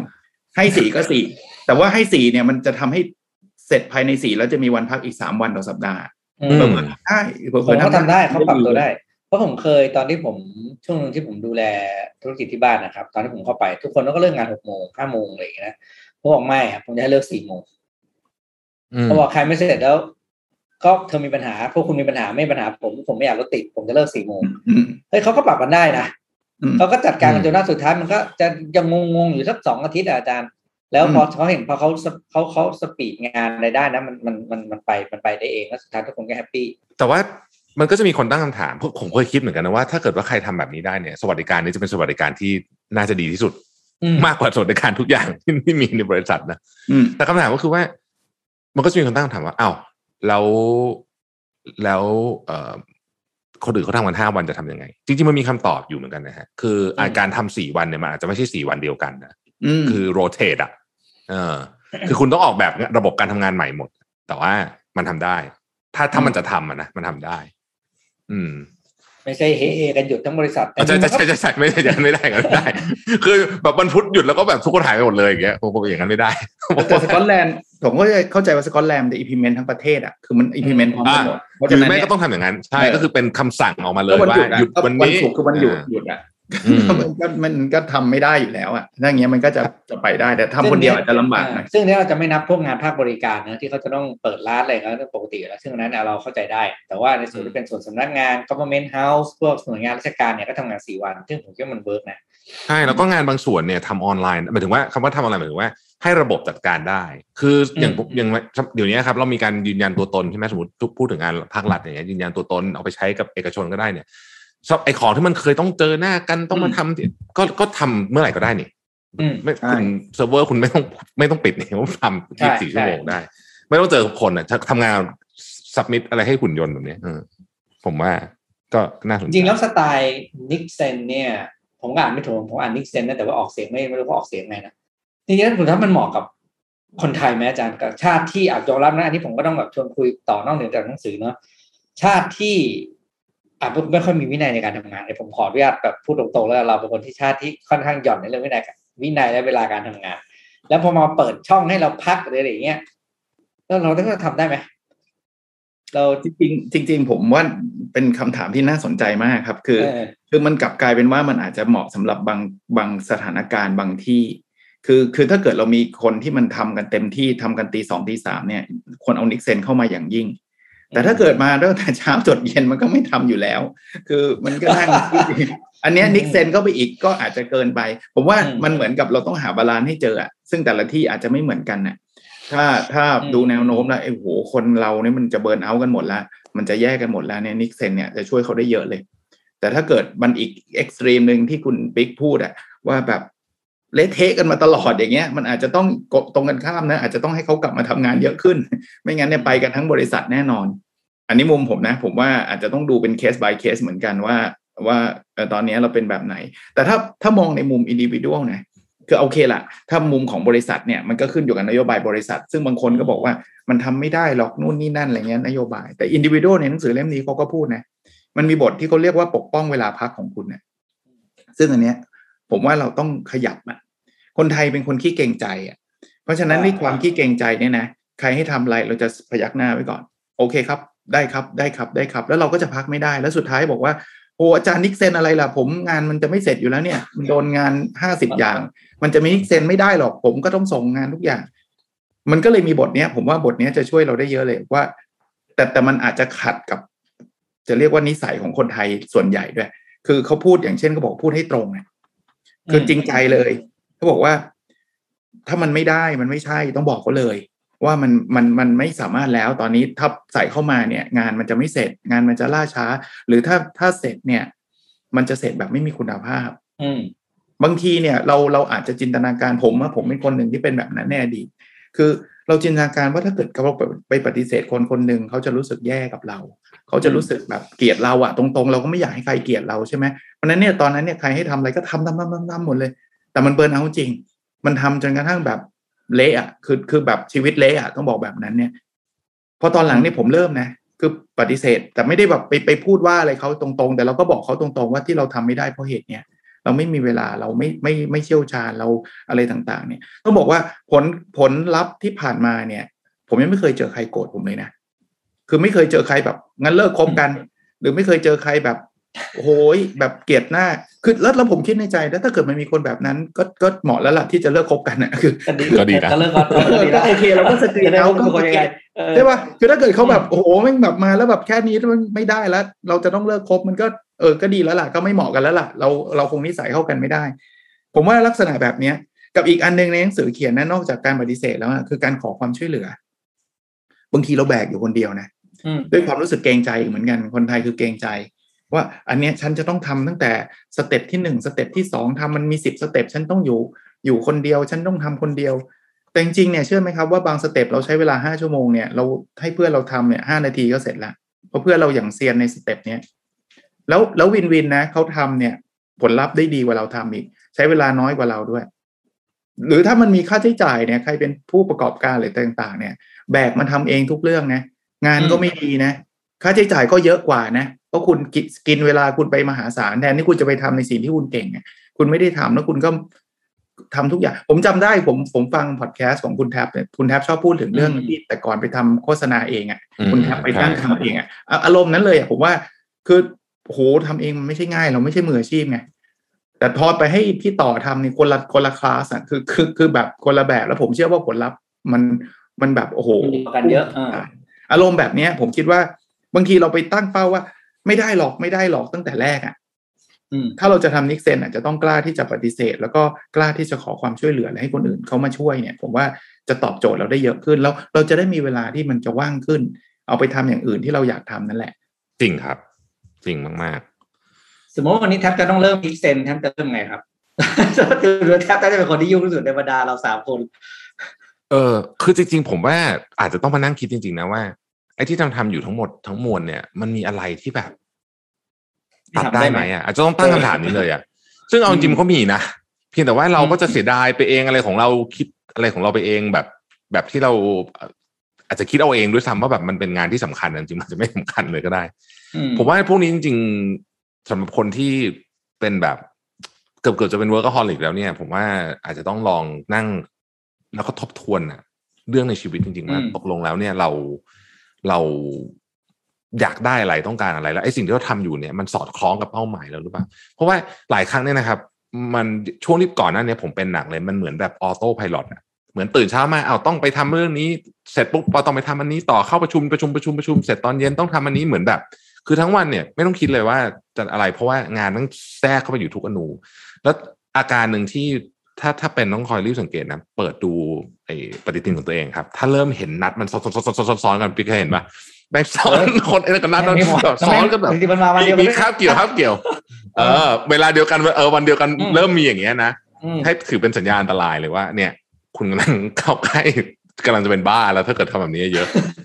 คือช่วงนี้มันอาจจะเป็นช่วงที่โควิดด้วยอะไรด้วยนะผมว่าหลายคนก็อาจจะมีอาการนี้แต่ต้องกลับมานั่งทบทวนถึงว่าสิ่งที่เราทำอยู่เนี่ยบางอย่างถ้ามันไม่ต้องทำได้เนี่ยมันจะทำให้ของที่เหลืออยู่ที่เราจำเป็นจะต้องทำจริงๆเนี่ยมันทำได้ดีขึ้นจริงๆในช่วง 3-4 เดือนที่ผ่านมาเนี่ยผมเป็นอย่างที่แทบพูดเลยอาจารย์เหมือนคนบ้า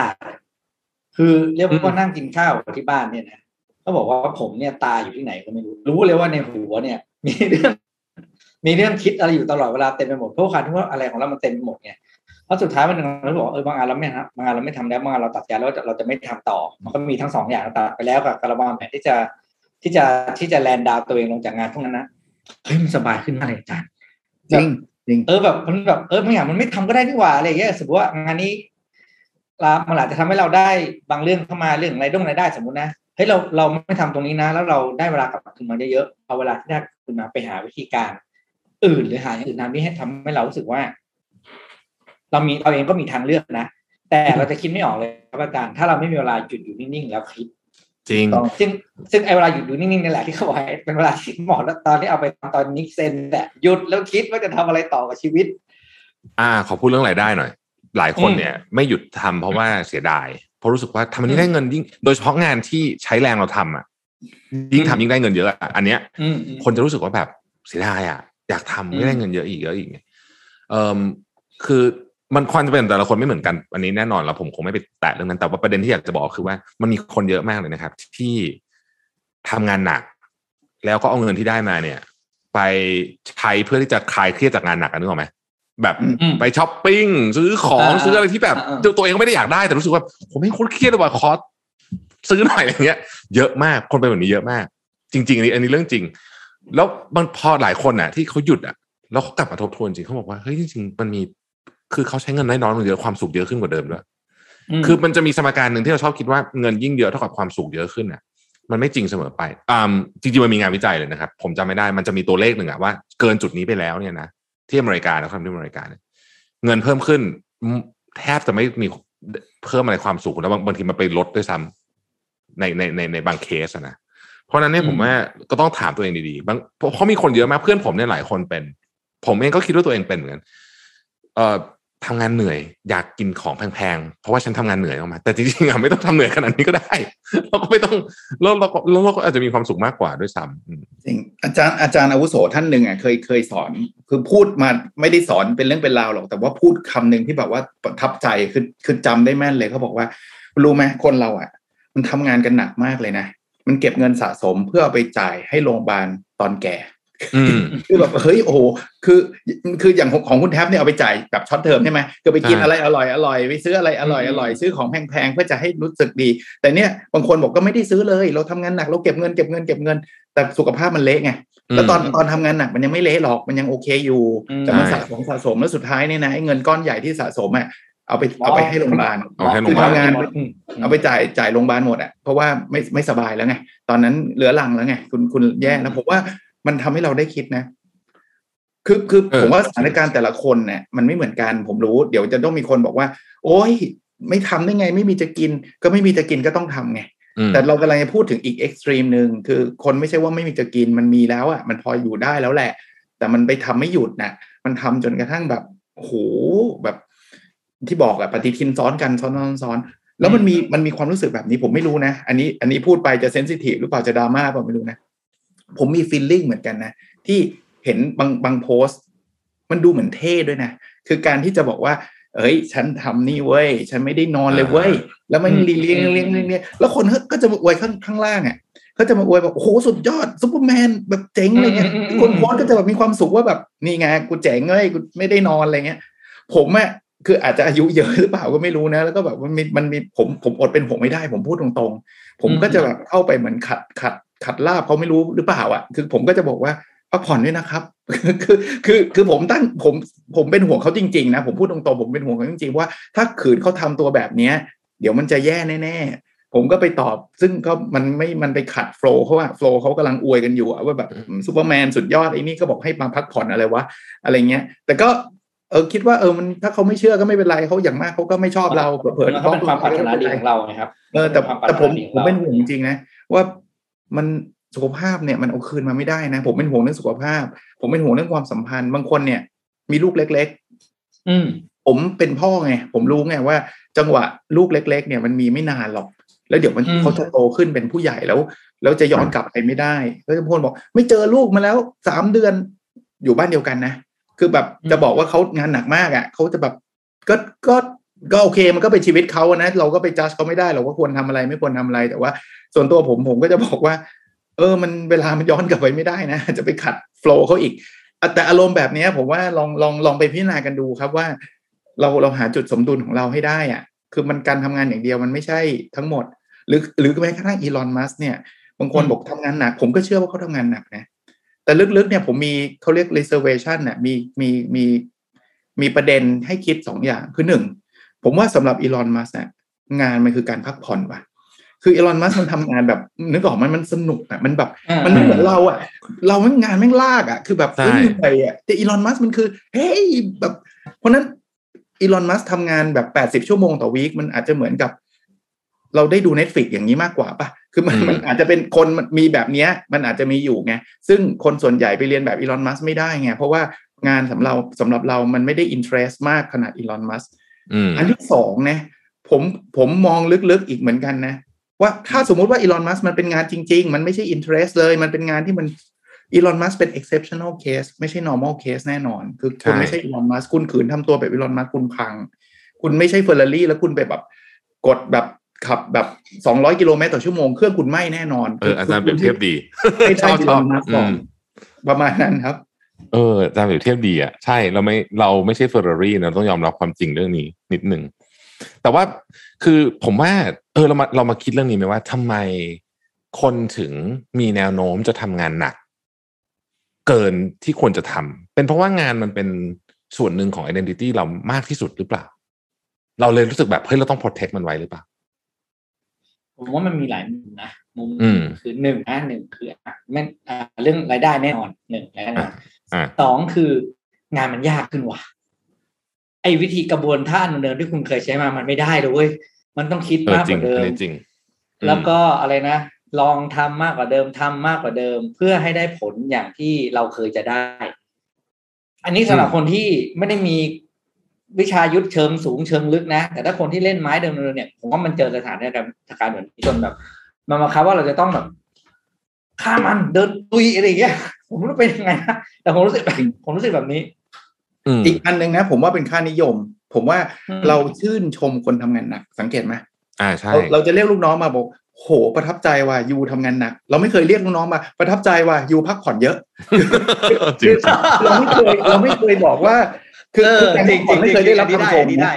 พักผ่อนไม่เคยได้รับคำชมว่าคนนี้บาลานซ์ได้ดียูบาลานซ์ชีวิตยูได้ดีไม่ค่อยมีไงเพราะฉะนั้นเนี่ยเราก็มีแนวโน้มว่าเราจะทำในสิ่งที่คนอื่นเขาชมอ่ะลองโพสต์ดิว่าโอ้โหวันนี้ประชุมทำงาน15ชั่วโมงเราจะได้รับคอมเมนต์บวกหมดเลยแต่ถ้าบอกว่าวันนี้เราได้พักมันจะแบบไม่ค่อยมีใครมาคอมเมนต์นะอาจจะหมั่นไส้อิจฉาเล็กน้อยอะไรเงี้ยแต่ก็ไม่ได้นอน10ชั่วโมงติดต่อกันมา3เดือนแล้วแล้ว10ชั่วโมงติดต่อกัน3เดือนแล้วจริงๆคนได้เหรียญนะถ้าอยากให้คนรู้จักรู้ value เรื่องนี้ก็ต้องให้ value ของการพักผ่อนว่าผมเห็นคุณแทบไปวิ่งผมก็มาเขียนบอกโหสุดยอดเลยคุณแทบได้วิ่งอย่างเงี้ยผมว่ามันจะเริ่มสร้างสังคมที่บอกว่าการออกกำลังกายมันสำคัญนะเห็นไหมคนออกกำลังกายได้รับการยอมรับนะไม่ใช่ว่าคุณแทบบอกว่าไม่ได้นอนมันไม่ได้นอนมา3คืนแล้วผมไปชมคุณแทบว่าสุดยอดเลยเก่งมากอย่างเงี้ยมันก็ให้ value ไปด้านเดียวอะ value เรื่องงานอย่างเดียวแล้วคนเราเนี่ยเวลาทำงานมันมักจะมีความสำเร็จใช่ไหมเช่นคุณแทบแบบยอดขายเพิ่มขึ้น2เท่าโอ้โหชมอีกละมันก็โชว์ไปทางด้านงานอีกแต่พอคุณแทบสุขภาพดีขึ้นมันไม่ได้มีใครมาชื่นชมให้รางวัลแบบสุขภาพยอดเยี่ยมอะไรเงี้ยมันไม่ค่อยมีลักษณะแบบนั้นเยอะนะถ้าเทียบกับความสำเร็จได้เรื่องของงานเราไม่ค่อยมีรางวัลความสำเร็จในการใช้ชีวิตอ่ะการทำงานสุขภาพดีอะไรเงี้ยไม่ป่วยเลยทั้งปีอะไรก็น่าจะไม่เลวนะมันจะเป็นจริงๆมันน่าจะมีรางวัลแทนที่บอกว่า CEO ดีเด่นคือซึ่งมีอยู่แล้วนะน่ามี CEO ที่เฮลตี้สุดอะไรเงี้ยคือถ้ามันมีรางวัลแบบนี้ได้นะ CEO จะได้พักมั้งไงจะได้เฮลตี้มั้งไงได้รับการยอมรับว่าเฮ้ยฉันนั่งเฮลตี้ไว้อารมณ์แบบนั้นนะครับคือผมว่าค่านิยมมันเอียงไปทั้งงานเยอะอ่ะแล้ววันนี้อาจารย์กับแท็บมีต้องถามว่าตัวอาจารย์กับแท็บนี่เข้าขายแบบเป็นแนวนิกเซนอยู่บ้างไหมฮะมีการจัดเวลาอะไรของตัวอยู่บ้างไหมครับเพื่อจะแบบเป็นหัวหอกชวนให้ทุกคนมานิกเซนด้วยกันบ้างเฮ้ยตอนนี้ผมเริ่มทำจริงจังนะตอนนี้ผมเริ่มทำจริงจังมากผมแบบค่อนข้างจะซีเรียสกับเรื่องนี้ละตอนเนี้ยคือสมัยก่อนนี่คือแบบคือพลังเดือดสุดๆอ่ะคือผมเนี่ยเป็นคนแบบว่าสมัยก่อนน่ะมีเครื่องวิ่งแล้วทำงานไปด้วยบ้าบอกว่าจริงๆแล้วคนเรา